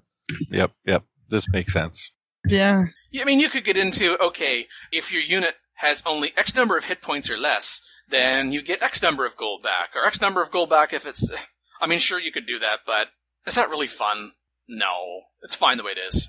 Oh, I'm sure Well- somebody thinks it's fun, but And I mean, you could even go as far as to say that you can't delete a unit unless they're in your territory. well, you can delete units if they're not in your territory, but you're well basically telling them that they're just going to die, which is basically the same thing, anyways. Well, I mean, like, Yeah. if the unit is in your territory and you were to, say, decommission a force, then you take what's left from that and apply it elsewhere. Whereas out in the wild, yeah, that's ridiculous. You shouldn't get gold for that at all. You shouldn't get anything for that. Now, if units took a point of population to make, then if you brought it back to a city, you could delete it and get a point of population back, or some portion thereof in food for the city. Or you could bring it back to an encampment, and deleting it would provide you with some equipment for that type of unit. Yeah, maybe give you a little uh, production boost on the next unit of that type. Yeah. That'd be fine. Not a different unit. Yeah, I'm going to bring the warrior back to my city. Uh, here's the loincloth infantryman. Yep. Civil War is the eighth suggestion from Simo. Oh. I miss this one so much. Another great early Civ counter to a large empire. If someone is huge, then you attack the capital, and if you take it, then it splits the nation into two. Oh, it was such a great system. Um, I guess we're gonna disagree on great. It was a system. I, I, yeah, uh, sure. Naturally, it was hard to capture a capital buried deep, but it was meant to be a challenge. What a great mechanic that disappeared. Um, yeah, I think we're all going to disagree on the word great there. Yeah. It was interesting the first time you had it happen in a game, but after that, it's like, oh, please stop. I feel like we kind of already have civil war in the form of, hey, we haven't had sufficient number of entities for an extended period of time. Oh, yeah. Guess what? Here's some rebels. Now, we've talked about the efficacy of those rebels being an issue, but I prefer that approach to particularly the fact that he mentions splitting the nation into two because you attack the capital and you take the capital. It's like, oh, Yeah, because that Whoa, automatically whoa. caused just quote unquote civil war when somebody external went and took the capital. Yeah. No, I'm okay with the concept of civil war being in the game, but well, one, we need more leaders, more alt leaders, even, Mhm. or you'd have to have like clone Gandhi versus Gandhi. It'd, it'd be weird. And then you're Beyond Earth territory again. Mm, Yeah, But then I would also say that the Civil War would have to, Dan was talking about, pop up because you played the game badly. So Yeah. if you went huge, but you didn't bother providing amenities for your people and they all Then got yes, cheese, should do a Civil War. yeah, you would have to purposely play badly. The way they set this up is like, oh, a great early Civ counter to a large empire. No. Just because somebody got big doesn't mean they have to naturally get chopped in half because you Yeah. didn't bother getting big. So you want one of the four X's to be removed from four X, is what they're saying. Yeah, is pretty much, yeah. Just for being large. So, meh. Your Uh, empire's large and unhappy as heck. Well, then sure, but The Empire is large and in charge of its own destruction. Wait, what? But civil wars can happen on small places too. Yeah. You can sit there with your four city empire, and if you have absolutely no amenities and you've been at war for way too long and There's a refuse to get out of it, yeah, you don't have to be a large empire to get a civil war. And seeing as how with amenities now in Civ 6, it's like, okay, hook this amenity up. So, okay, you know, and there's the automatic calculation about, okay, so there's cities that you have are going to give one amenity to this city that's near here and one amenity to the city that's not near here. So this is where you get the, oh, I don't have this same negative or positive amenity value in every single one of my cities just because it's in one city. It's in all the cities. So, you know, those cities on the front, because you just founded or you captured them and you think, okay, you know, I've been there, done that. You guys, you know, stay loyal to me. And uh, how come all the amenities are going to these other people? We've got these amenities out in the field that we could have improved, but they haven't bothered to improve it. Or, hey, it's been pillaged by barbs for some time. Now, it doesn't mean instantly, ah, like you separate, you know, become independent. But it's just you're more likely to have the rebel spawn because, fine, we're going to get your attention now. Since something else seems to be working. Yeah, and well, frankly, there is an in-game difference between cities you founded and cities you took over, Mm-hmm. especially on the war weariness. So if those cities you just conquered in your war are super pissed at you because, well, you're still fighting that war and they're taking all the war weariness, sure, why wouldn't they just randomly rise up and fight you back? no, we're forming our own nation. Get out. Particularly if you've uh, moved your troops on. Yeah. Yeah, there's no troops in the area. Fine, we'll be the troops in the area. Our empire now. You come take it back. Now, H Patch did say, well, an interesting option against large enemies in single player. This is almost a guaranteed rage quit in multiplayer. Well, I, I think in single player, if your capital was taken, you, you're already kind of behind the eight ball, Mhm. but then your empire splits into two, and uh, yeah, that's just more rage quit. Number nine, the space race landing. In Civ 1 and 2, you did not win the space race by launching. You won by landing on Alpha Centauri, and the time it took to get there was subjective on how much power you would build your spaceship. And I'm going to stop reading right there because in Civilization 6, it's not, hey, guess what? In one city, with one construct, space, I win. I've launched. No, we don't even have to get into that. It's, it's not the, okay, the counter is on. It's, uh, hey guys, they've just researched robotics. Uh, hey guys, they've just built the, uh, habitation component. And that can be tracked. It's a series of things that you have to construct across one or more spaceports. You could have what they've suggested here, the space race landing, where it's okay, you've got X number of turns to try to be able to do something to stop them. But I actually prefer what we have in Civ 6 because it's staggered and it's something that you can monitor on an ongoing basis. Yeah, well, I mean, there's positive and negatives in this one. I think it was an interesting mechanic, so that it was a bit of a race going, okay, so how many pieces of am I putting on this spaceship? Do I take a little bit longer to build and it'll get there faster? Or do I go bare bones and hope I get there before somebody else launches something more powerful? That was kind of interesting in the race perspective That's true. the oh well i can capture your capital to randomly blow up your spaceship that's hasn't been near the planet for how long Yeah. yeah no. The point of winning the space race is that you got off the planet in the first place not that you found the magic make it explode button in the capital somewhere. The point of the space victory is that you left. Really doesn't matter what's going on back on the earth anymore at that point. But it is a multiple step setup and you know every time somebody finishes one of those steps it's very clear. As soon as it, the first step happens you know you've got a period of time to prevent the rest of it so i think on that respect it's, it's fine that it shows up at the end i don't think we can bring back the let's launch before it's done part at least with the way civ 6 is set up Yeah, and I think to a certain extent, if you really wanted to play with that, you could make the program where researching this tech adds so much to a percentage of success of launch or offsets a certain percentage of failure. Number 10 on Simo's list in the thread started by SEMO was unit stats. Used to love looking at how many units I had lost, built, and same for my enemies. Would be great if this came back and was expanded to group into overall specific wars and such. Little things, but added great interest to me. Sure. Yeah, sure. Data. I don't feel like it's missing, as in I absolutely have to have this in order to enjoy the game. But yeah, it would be nice. I mean, it provides narrative, right? It does. It would be easy to track in the coding, I would think, and then just have a nice little user interface to display that information. And you go looking for it, and if you want, and if you don't, you don't. I do collection of Civ mods for like one of the websites I work for, and I think I've seen something like this already. It's not that hard to accomplish. No. It's already in there. Elsewise in the thread, there was one person who suggested five more from Uric. Number 11. True huge maps. Well, sure. I want my 5,000 by 5,000 size map, but I also want the supercomputer that can run it. I was about to say, and I also want turn times that don't last five to six minutes. the option of a map not only connecting east to west, but also north to south. Well, yeah. Yes. We used to have north south maps. Unless he's talking about no side scrolling common map, but rather being able to go north to south, which is a little confusing. You'd have to go round for that to really exist. We already said no to that. And even then, you couldn't directly do it because you're actually really going around. So, Number 13. Transporter units instead of embark. No. No. Like how it is now, thank you. I admit, when they first talked about getting rid of that in Civ 5, I thought, hmm, I don't know. That sounds a little too easy. This, that, the other thing. You know, I'm not happy with transporter units, but I don't know about getting rid of them. No, I'm certain about that now. Hmm. They have to deal with embarked units a little better than they do right now. Right now, being embarked only reduces your combat strength by like four or something stupid like that. And I'm sorry, your swordsman who is swimming in the ocean is not at the same combat strength as my boat that can smash you. It is humorous. It's like, oh, yeah, there's a swordsman in the water. I'm going to take my battleship. Still have half of its hit points left. Yeah, what's with that crap? Option to exclude city states from the game and option for vassal states. Obviously.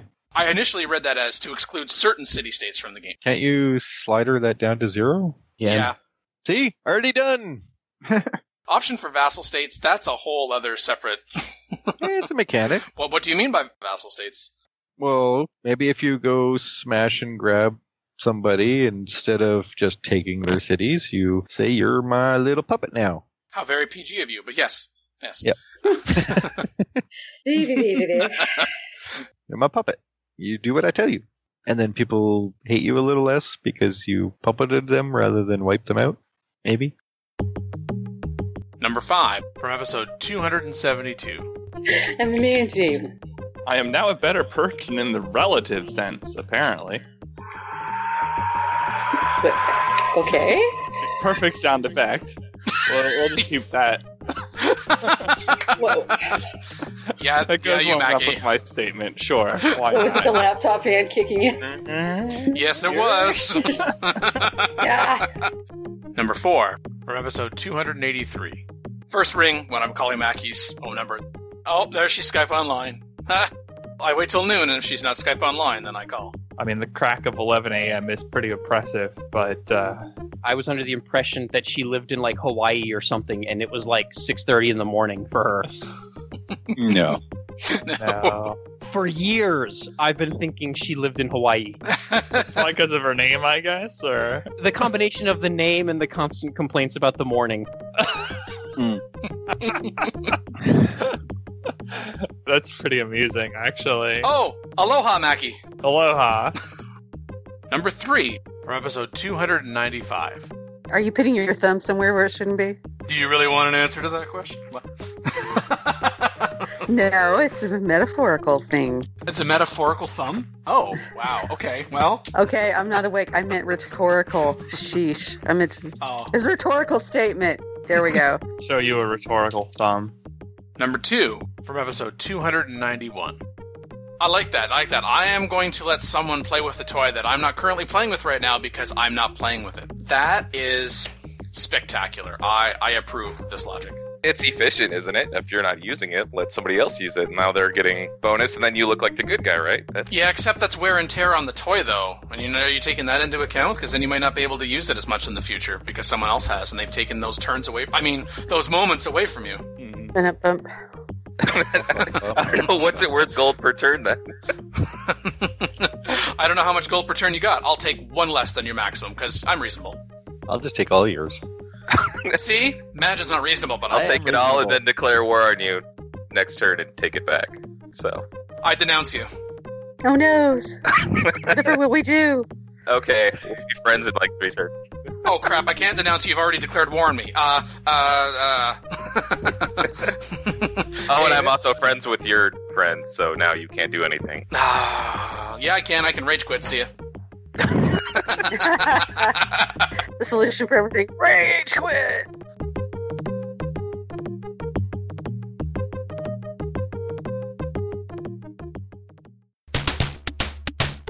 And number one from episode 283.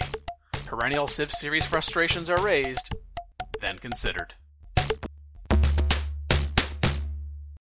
I basically broke the article down into the three things that most annoy me about the way that the difficulty settings are handled. And those three things are number one, by giving the AIs a lot of free stuff at the beginning of the game, it front loads all of the challenge in a game that's supposed to have very long play sessions. So you're talking a game that's going to be played over the course of days, maybe weeks, maybe even months.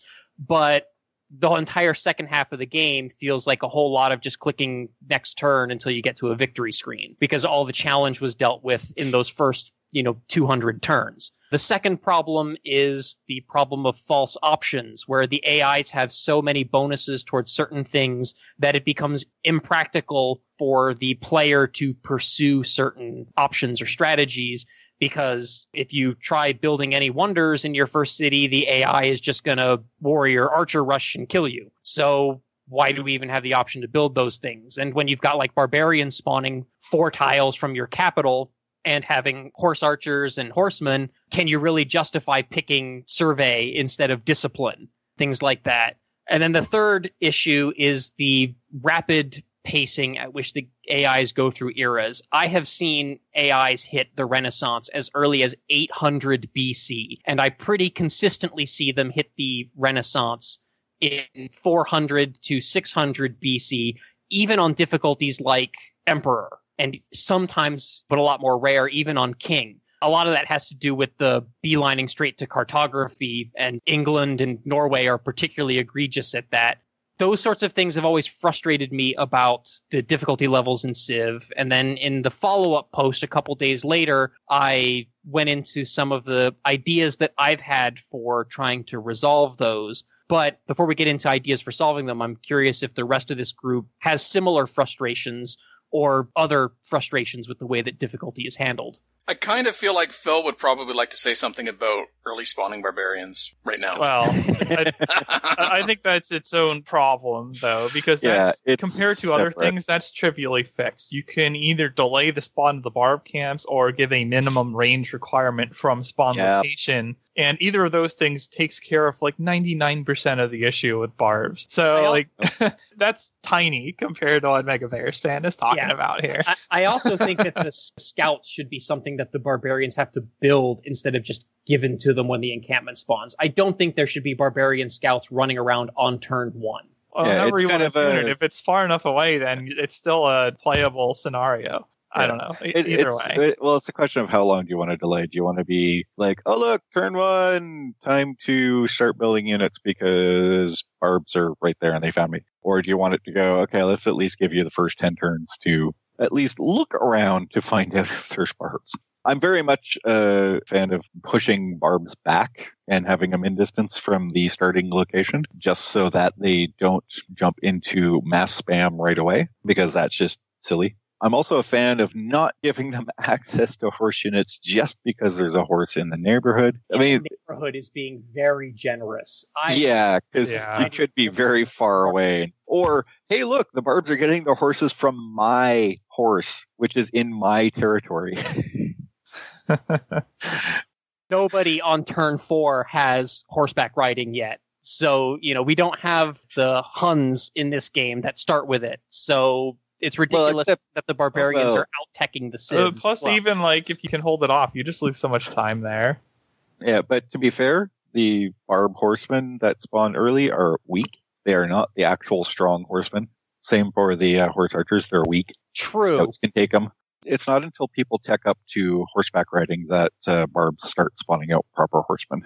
True, but Their the issue speed that though always is have- problematic all the same because of how Yeah. quickly Yeah. you get into your land. That's what I was getting at. It's not just that. It's I've only got one warrior, maybe an archer at this point. So the horsemen come in, they pillage the stuff or attack me. I attack them, and then they run away and disappear into the fog of war where I can't find them or chase them down. And then they come back with even more of them, including those wounded ones. So it's it's more of just a numbers thing rather than that the individual horsemen are difficult. There's better ways to do it, and I would actually consider something barb similar to civs in the fact that they should say take land so that their barb camp is the center of their land, and as they explore and as they grow, they would actually expand their borders. And then if you get too close to their borders, that's when they're going to start coming after you. And of course, if they control an area, you can't drop a settler in it, unlike right now where you can. There were two reasons that I prompted Phil in the barbarian thing. One, because I knew it was a trigger and it would probably be entertaining.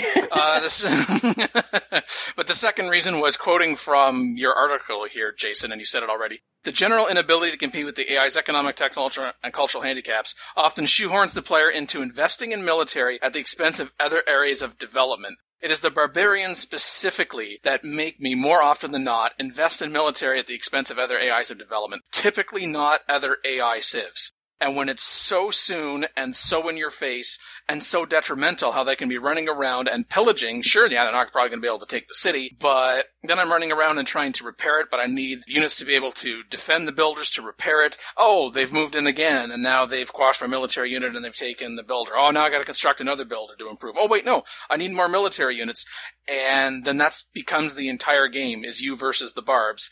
And then maybe at that point, then an AI proper comes around and says, Hey, you look kind of tasty because you spent 30, 40, 50 turns on managing off this.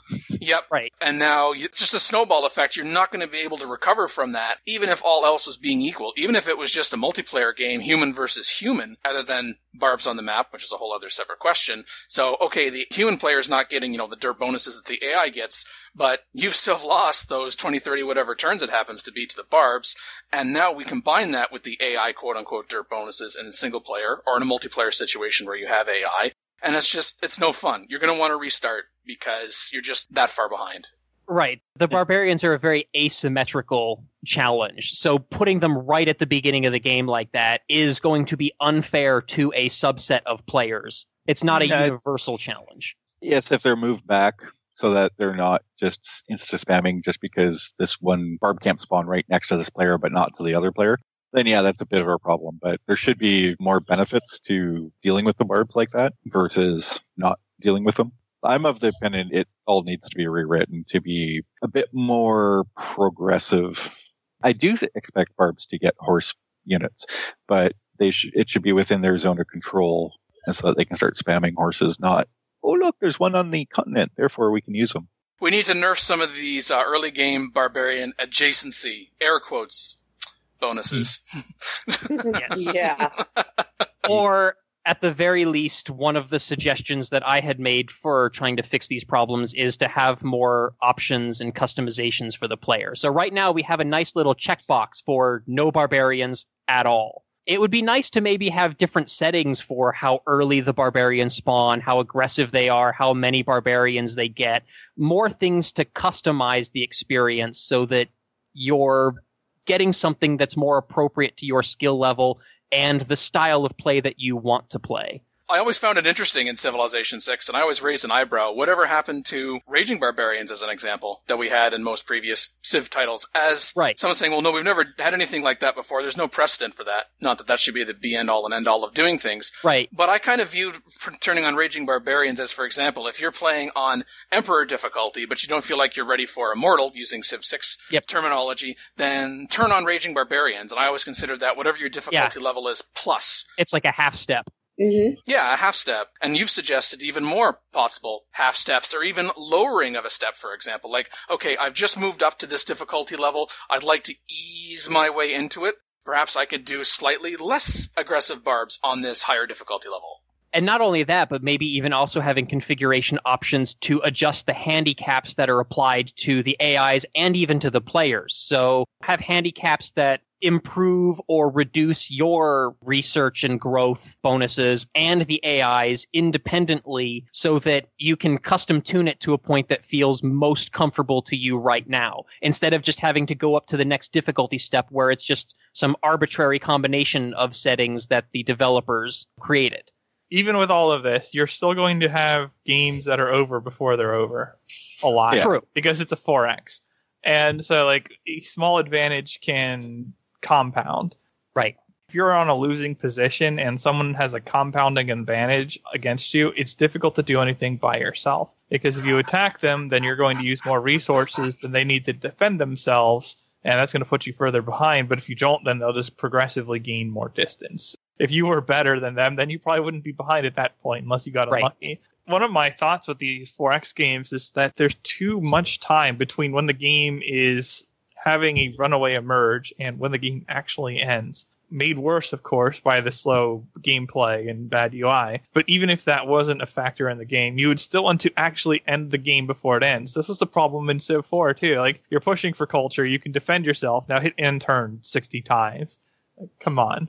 One of the things that I did like about Civ 4, and it is in my suggestion post here, is uh, I always enjoyed the um, the domination victory that was in Civ 4, where instead of requiring you to kill all the other AIs, you had to own a certain percentage of land and population when the game ended, or did it just end as soon as you got to that threshold? I don't remember. you had to trip both thresholds, and they were pretty large, usually over Yeah. 50% of the world's land and pop. I think it was Uh, like sixty percent of like land area and like forty percent of pop or something It, like it that. It depended on the number of civs. But I kind of pop. like the direction that that victory went, where it didn't force you into these very rigid, you must kill everybody, you must do nothing but science, you must do nothing but tourism types of victories. It allowed you to more organically develop your empire. If you felt like you needed to conquer another civ right now because they're threatening to you, you could do that. And just conquering one civ didn't mean that you were forced into trying to have to conquer everyone else because now you've got crazy warmonger hate against you and no one else will trade with you or do diplomacy with you. Um, that's separate from the domination victory, though,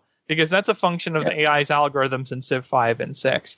The Right. AI's algorithms in Civ 4, they did not care. Warmonger was not really a thing. What you got was either a minus two for declaring war on a friend, or I think maybe it was a minus one, and then like another permanent one for declaring on the target directly. Right, so there was many about- situations like with AIs that were cautious or less towards each other, where you could straight up declare war ten times on that target, take their cities and burn them.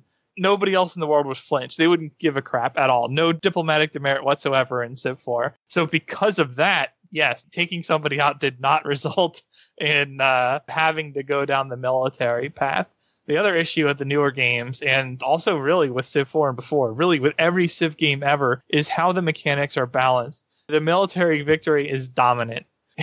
Winning any of the other victory conditions requires you to defend yourself. And once you start involving nukes, science victories really aren't viable because you can just get nuked. And if you can just get nuked, it's a lot less resource intensive to just nuke the hell out of the other people first so they don't nuke you. And at that point, you might as well win Conquest or Dom. I mean, sure, you could then build a spaceship while everyone is a smoldering ash pile, but you might as well just go in. I mean, I certainly like the change brought about in Brave New World and Civilization 5 and then Civilization 6, where a culture victory is more direct and more aggressive, you know, in the Civ 6 context. Man, need tourists. Got to get more tourists than everyone else. Not just about defending against someone else's culture, but being able to go on the offensive. But I think for the domination, what we had in Civilization 4 has been described. Plus, you also mentioned, for example, permanent alliances. Uh, Oh, yes. retur- returning to that would be very helpful. Certainly, the you must capture all opponent capitals is better than you must take out every last single frickin' city in order to win a domination victory. Oh gosh, yes. Besides now the warmonger thing, where as you said, Phil, you know, in Civilization Four it was there, but it was It was pretty limited. it was pretty insignificant, and now we've gone the other extreme. Besides the fact that we need to kind of thread the needle back to somewhere in the center between those two things, if you had ways of going towards a domination victory, like population percentage, for example, then you could lessen those warmonger penalties and still be pushing on domination because domination can take multiple forms. I mean, there's nothing preventing you from taking out all of the AI capitals or taking out all of the cities as well. But yes, it is nice to have something other than the one particular form of domination. Although indeed, yes, to a degree you are being dragged into some kind of domination, but domination should not necessarily be exclusively or even primarily military. Right, and Well, having more options for victory conditions and giving you the option to enable and disable the ones that you like or don't like, I think is also a way to alleviate some of that pressure of feeling like you're forced to do things because of the conditions of the game. They don't really mean anything though, unless the military tuning is very different. The era rush, though. Stop giving him free settlers. How about that one? No, I'm, I'm fine with the free settler. I'm not fine with the free settler getting dropped exactly four tiles away from the capital because it doesn't stop to go, hmm, I wonder if I should put this somewhere else. I'm fine with them getting an extra city. That's fine. That actually, on high difficulty level, means that you have somebody who's going to uh, be better prepared against just a silly rush that you can do on Prince. But getting four Eurekas on deity and four inspirations, that is the literal reason why they just plow through the tech tree and the civic tree. They can start with the Eureka for it, and therefore they don't need to go find a natural wonder because it's already handed to them, and therefore that was easy. It's also why they get up to cartography fast because they don't necessarily need to worry about getting Eurekas along the way. So they're effectively going at half the science cost per tech. And not doing any of the work to earn that discount. yeah, especially and also because the tech tree is just one giant beeline that really skews the whole thing. And I think, as Matt was pointing out about the second settler on Emperor higher difficulty for Civ 6, and it's like, oh, maybe you should think about where you're placing this city. There might be somewhere better, which I think ties well to your point about the front loading of frustration, Jason, where it's, you know, they're putting cities so close together they can't fit enough districts in. And what we were also talking about before about planning ahead. When you talk about it being impractical for the human player to compete for early game wonders, we've already kind of talked about that. Ones you might get lucky because, oh, the AI doesn't have a suitable location in order to construct that, which could also include, well, they would have a suitable location, but it's not inside their border yet, and they don't know that it would be advantageous for them to go ahead and do that. So, yeah, maybe I can go ahead and get that. But the fact that they do start with like three cities pretty much on turn one or two means that they've got a lot more stuff in their borders to meet those wonder prerequisites. It's true. Yeah, except the problem is that they don't move those stupid settlers. So they may not have the production in order to be able to capitalize on what should be that advantage. And that leads into one of the other problems that I brought up here in the era rush section, which is that sometimes all these front loaded bonuses don't actually make the AI play better in the long run. Beelining through the tech tree can actually hurt you because it's forcing your units and your infrastructure to all be more expensive. And so I've seen games where the AI is in the modern era and they're still running around with crossbows because A, they don't upgrade them, and B, they don't have the production to build any of the new stuff that they've unlocked. And even the cheaper stuff now, in the case of districts, is more expensive for them. No, no, they will upgrade the units. It's just the problem is getting new units is really expensive. Like in my England LP, I went naval map and a couple of them went straight to cartography and sure they had a handful of caravels when they got there because they were able to upgrade but once those caravels were dead the cost to build a new caravel was way higher than they were able to do it. And uh, cartography does obsolete the galley, right? So you can't Yeah. build new galleys. They could still build quadriremes, but Yeah, they probably don't want to because the way that the AI flavoring works, they probably are just like, oh, I need more naval units. What's the best naval unit I can build? Caravel. Yep. Even though it's going to take 60 turns. Yep. As for the point about it being impractical for the human player to get early great people, I would say first off, which early great people are we talking about? I mean, if it's a great prophet, yeah, okay, they got Stonehenge, well, whatever. And that's a whole separate concern. Like when it comes to a great prophet, for example, we've talked about religion in Civ 6 before and some general concerns we have about is it really worth the effort more often than not? However, if we combine this with, hmm, the AI really didn't settle these cities very well and they're really clustered together and they're not putting down the districts they should be putting down or they're putting the districts down and they're not getting the adjacency bonus they should have plus they don't have the production to be able to turn out those districts as quickly as they should. Getting early great people if i'm focusing for example say on great scientists and great merchants now i'm speaking up to and including on immortal here maybe on deity it's suddenly that much more dramatic but i don't find it impractical to compete for early great people. It depends on what great people like Commerce District. Holy crap! If there's Kongo in the game, screw you. you got nothing. Uh, commerce wise, yeah, you're going to be fighting if everybody puts down the Commerce District. Industrial wise, yeah, you're probably not going to get there first on higher level, and so others will start picking it up first. Religion, yeah, that's a big fight. Even on deity, you can get the third or fourth religion, and that's really where you want to aim for. Usually fourth. Great generals, you can probably get. It just depends on who's in the game. It's pretty difficult to get two classical great generals against the deity AI. I've, I've never managed to do that, but I haven't really tried either. They're going to be at the medieval or, or Renaissance era level after the first one, so you know. Yeah. But if you push for it, you can usually get that first classical era one. Yeah, well, just like anything, if you push, you can get one. Uh, it just depends on who else is in the game. Say, Chimera starts with multiple cities and she slaps down a bunch of encampments because she got to runs working before you because she got all those Eurekas for it. You're not That's getting true. it. Stuff like that can. Although I find she tends not to. I was able to get a general on her in- as Norway, so Oh, I wouldn't say it's impractical for the early grade people. It's inconsistent Yeah. for the early grade people. If Russia's it depends very much on who's in the game. I mean, if Oh Greece gosh, is in the game Russia. and they're building their fancy pants theater districts, then even the writers and artists might become hard for the player to get just because they're building that district so early in the game and everybody else's great people get expensive. Great people isn't as bad as the inability to get wonders, but it's well. still a problem that nags me a lot of times. Speaking of not being able to get to early game wonders, uh, speaking of dragged into domination, I'm just going to take it. Screw you, because I couldn't build it.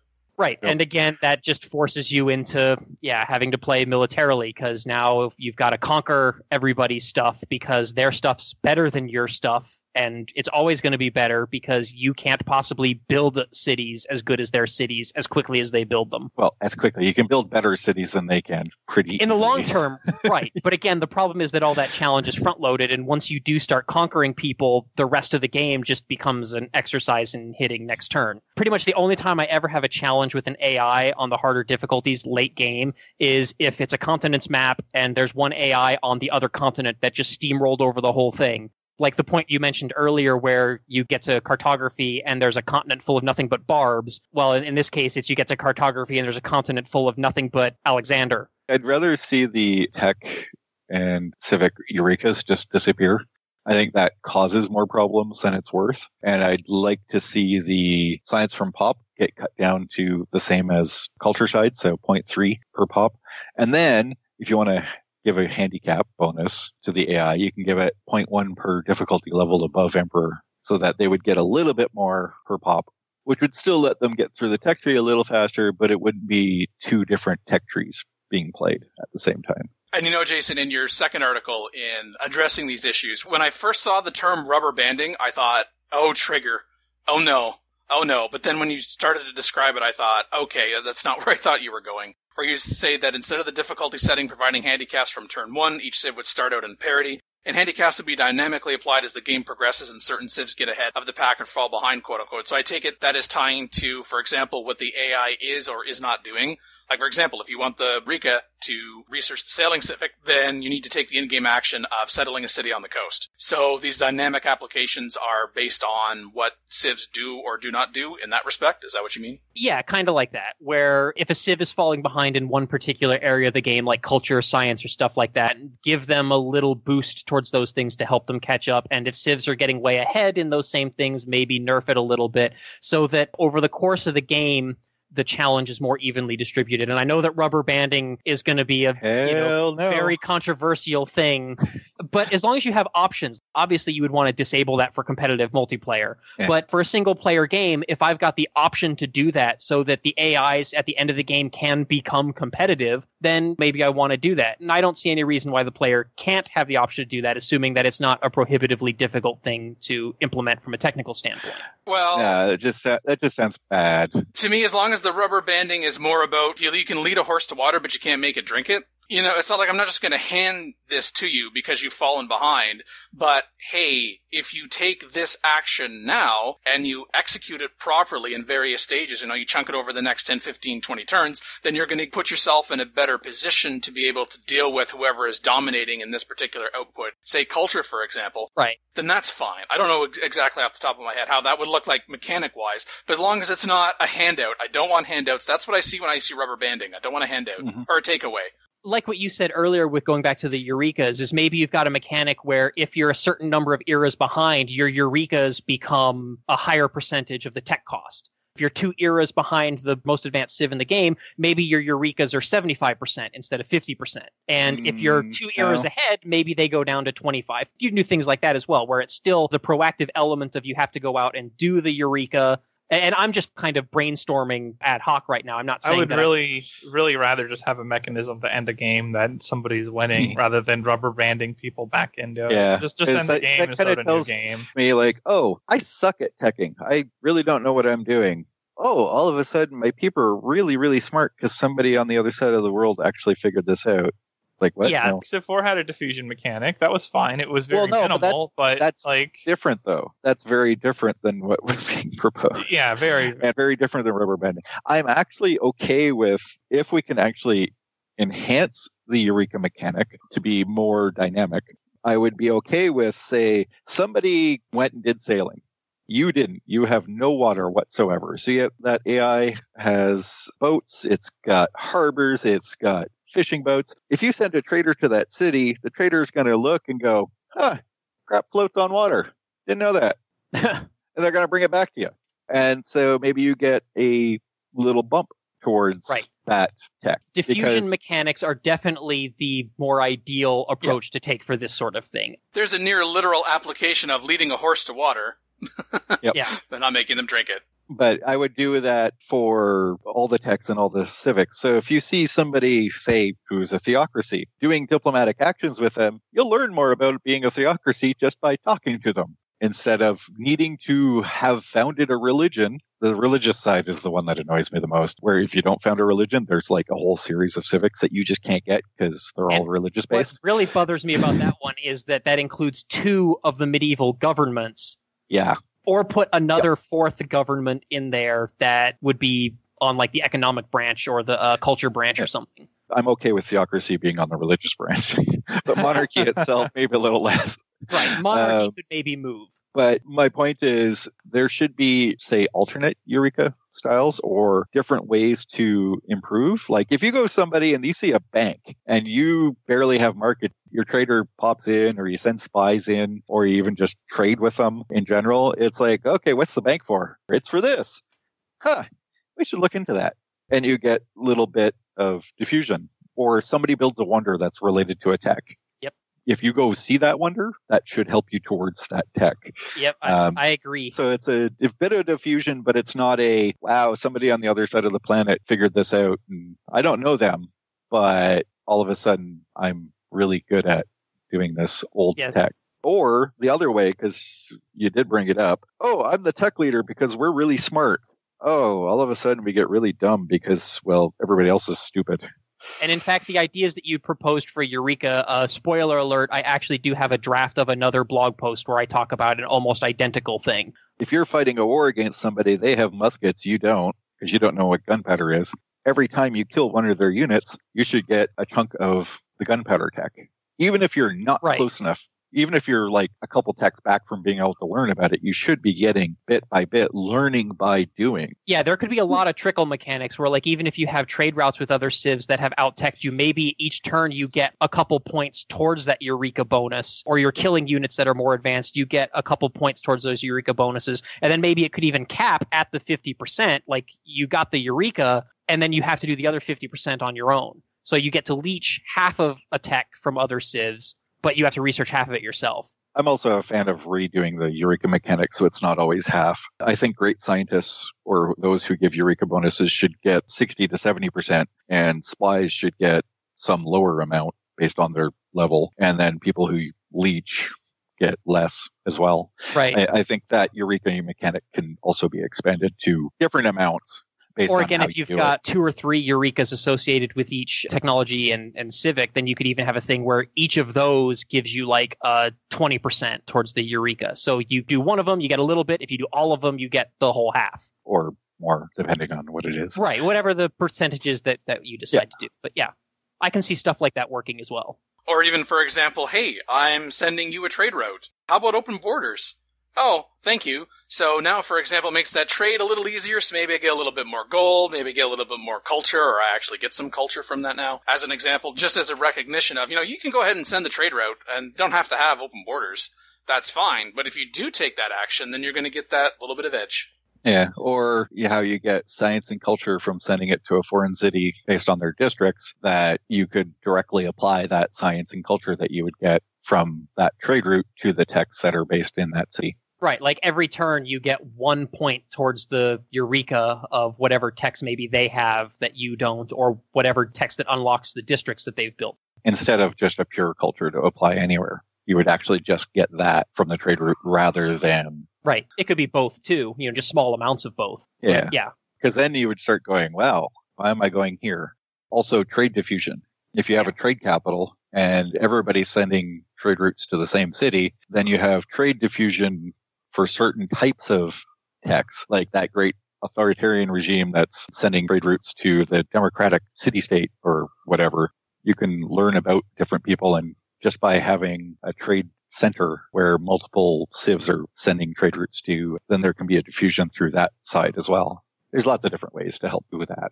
And there were a couple of other things from your frustrations article and under the front loading of frustration there, Jason, that we haven't talked about yet. And I read that and I thought, oh yes, but, and then also again, oh yes, but. I already talked about the AI on cities and putting them so close together and the district squishing. AI on offense. Quote, the AI still can't plan or execute a city siege, as it's generally inept at handling the one unit per tile hex based comment, and they rarely bother to escort their civilian units, unquote. Yes, and I would append with the civilian unit, although it's been better since the game first came out. but my gosh, these civilian units, particularly the settlers, they have such a narrow focus. It's I am going to settle here, and if you beat them to that point, not only do they not try to find somewhere else to go, but they just sit there. Yeah. And they sit there, and they sit there, and it's like, yep. can you do something other than make me want to drag myself down domination, at least dominating this settler and capturing it? like, what, what are we doing here? Yeah, man, you just gotta guide him. You gotta help him settle. Yeah, I'll help you settle for me. Yeah, Yeah. yeah, they'll just settle it for you. Ah. Although even more so, I had a reaction to uh, the AI's on defense. Quote, AI cities can usually easily be captured by the human player, unquote. Yes, that front loading of frustration early on in the game, but there's at a certain point in the game where, oh, look at your military strength. It's so cute. It's practically a negative number. Oh, look at your city strength. I'm sorry, it's 90? 100? Ah.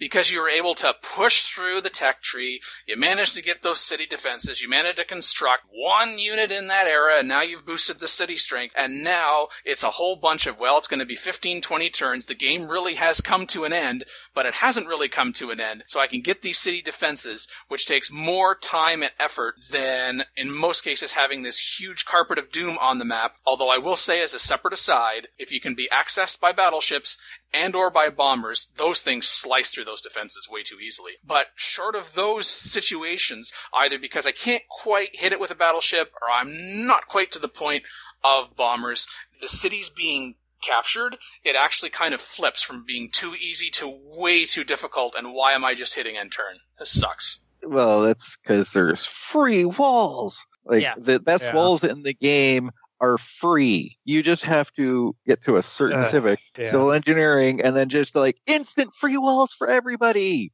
including after you capture the city. It actually ruins Yeah. the combat mechanic because, hey, look, I just took your city and instant free walls. Have fun trying to take it back, jerk. And as for the battleships and bombers, I'm okay with them being really powerful because, you know, Yeah, the counter is you should stuff. build a navy and build an air force to defend yourself. And right now the AI is very bad at doing both of those things. Yeah. If you actually had an air force, then bombers aren't really a problem. Yeah, this isn't Beyond Earth where there's only one air unit in the entire game.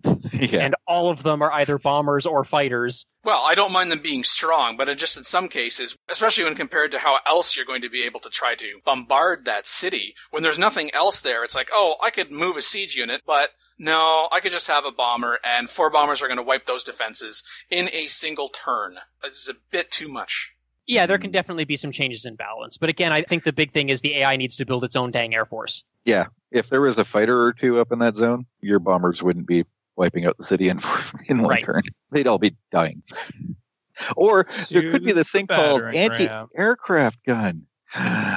could build one of those. It's just kind of like, okay, your military strength is zero, but it's, it's not exactly zero now, is it? Because you have these very, very nice defenses for the era, and you're that much farther ahead of me. I mean, which is good in some respects, because I understand, you know, I want them to be able to defend themselves, but it just seems to be such an extreme from earlier on in the game when it's so easy to take cities, and now it's just a slogfest. It's like, okay, you just want to call this? I'm just going to call this. And defense is always something that should have to be an investment, not something that you just get for free because you tech to some arbitrary tech. Yep. Yes, exactly. Yeah. It's also why no one uses Renaissance walls because it's actually faster and easier to get better than Renaissance era walls by doing the civic side. Yeah. It makes no sense. Yeah, unless I have that one city state that lets me buy walls with uh, faith, Faith. I don't even bother in most games upgrading to medieval walls. Oh, even if I don't have it, I don't bother upgrading to medieval walls. It's just not worth the effort. Unless that city is particularly threatened. But yeah, in, in most cases, I don't. Well, if it's threatened, I put units near it. and the units do more than the walls. Hence, also going back to my idea of, hey, that encampment needs to also be taken on top of the city center. And if you start doing that, especially with an airport, then taking cities, yes, becomes a bit more of a slug, but it becomes more of an important slug. You also talk about in your second article about a drop down menu for choosing your own start bias as a human player, or that they could even apply to the AI. I guess the only air quotes difficulty with that would be is if you're, as you say, acknowledge some start biases are civ specific. Particularly in the case of the AI, I wouldn't want that to be random if the if the start bias is tied to the civ. It's like, hey, I'm Russia and I've got this boost for tundra. I'm in jungle. Oh, Right. Well, the, Golly gee willikers. the default should always be the civ specific start biases. I was just talking about that as an option in case you want to create like specific scenarios to get like a specific challenge where you want to be Kongo in a desert start just to make the game harder for you for some reason. Oh, so it's difficulty level plus then again. Hmm. Yeah, that's a little further than I'd go. I mean, I'm all for. I mean, if they want to change it so that you can individually change the difficulty level per player slash AI in the game, that makes total sense because it's not like every other game does that. No, Let alone in multiplayer, you can do that. Indeed. So if you can do that, well, yeah, if single player, yeah, you can go, okay, well, the German AI, yeah, let's throw them up on deity because they're really strong. Not really interested in doing a full on deity game, so we'll put these other ones down at, say, immortal or whatever. And then you can adjust to see which ones grow bigger or not. The point of the article is, yeah, the, I think the more options the game gives to the player, the better. Yeah. And to answer your question from the second article, and I think you raised this already, Jason, near the start of this conversation of your articles. No, it's not too late for Civ 6. There's no reason to talk about Civ 7. What is this nonsense? Now we're going to have to talk about Civ 10 now. Yeah. Oh. Or we can we skip a few like Windows. Well, we have said before, there's too much pressure to do the next Civ, so we should do the next next Civ, and then there won't be so much pressure. Mm-hmm. If there's anything that is infeasible or impossible to do in Civ 6, then I hope that they at least consider them for future games instead of just continuing to do the same thing that they've done always. Honorable mention from episode 279. We didn't really get into the point where I like you for being a technophile next turn. I hate you because you're not teching up. No. Or we don't get into the, ah, look at this, plus 10, plus 6, plus 8, plus this, minus 134 euro warmonger. Uh, wait a Yeah? minute now. Well, it's less than previous patches, I guess. It's true, I have seen it as high as a minus 180. Well, you should stop warmongering then. No, you should keep warmongering because now the further bonuses or penalties don't matter. Just kill everything. That's the correct answer. Look, Matt, if I stop warmongering, then they're going to start to get confused with themselves. And they- they've already decided, so I might, I might as well, Yeah. accused of something, I might as well just do it. Yeah, that's the spirit. Kill everything, including You're gonna city call me a states. dirty warmonger? I will show you what exactly what a dirty warmonger is. On separate occasions on this episode, I've managed to both agree with Magin and Phil. I'm not sure what's happening, Mac. You save us all. Why? wait, what, what? What? How are you? Uh, why you agree with these things? Stop agreeing with things. Things, huh? Mm-hmm. I'll remember that later, Mackie. Don't get too mad when we start going to the objectifying the comments, because you just made me an object. and I love it. Because now I have a Casus belli. Yes. Uh, as for other comments, apparently we joke around too much. yeah. Oops. And number one from episode 284. John, Yes, right here. congratulations on now being the second most frequent guest co host on this show. This is your ninth appearance. Well done. That's awesome. Wow. Hopefully, I don't screw this up and you invite me back. Well, see, the problem is once you get to 10, we have to give you a t shirt, and I'm really not. We have to send you home after that. You can revoke that. We don't have to keep that long term. If Alpha Shard is listening, seeing as how you've been on the show 15 times, uh, your t shirt got lost in the mail. Sorry about that. There's nothing I can do about it. Well, we kind of assimilated him, so you know, same difference. If you're out of t-shirts, I'll take a coffee cup instead. So, Mackie. Whoa, whoa, whoa! Why am I responsible for those? Oh, you probably have ones you don't use anymore, right? No. Just be courteous and uh, don't give them one you dropped on the floor too much. Look, John is okay with a coffee cup, but he'd much prefer a coffee cup that was once owned by Mackie. Well, that that would be just. My cups, mine. Can't have. This is going much better now, yeah. Yeah. We've improved the quality of those I- conversations substantially. Yep.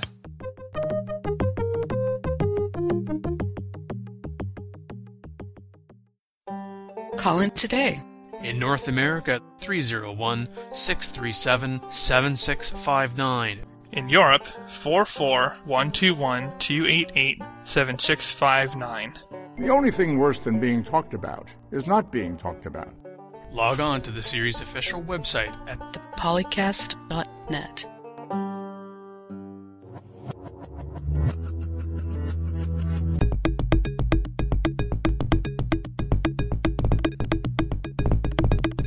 Thank you for listening to Polycast Evergreen, Season 11. I'm Daniel Dan Q. Quick. Resistance remains futile. Civilization 1 clips, copyright Microprose.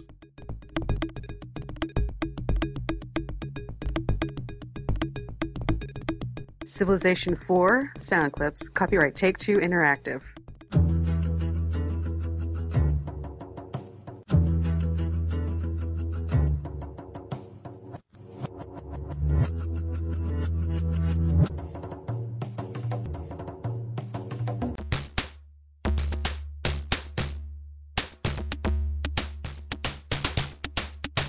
Copyright Civilized Communication at civcom.net.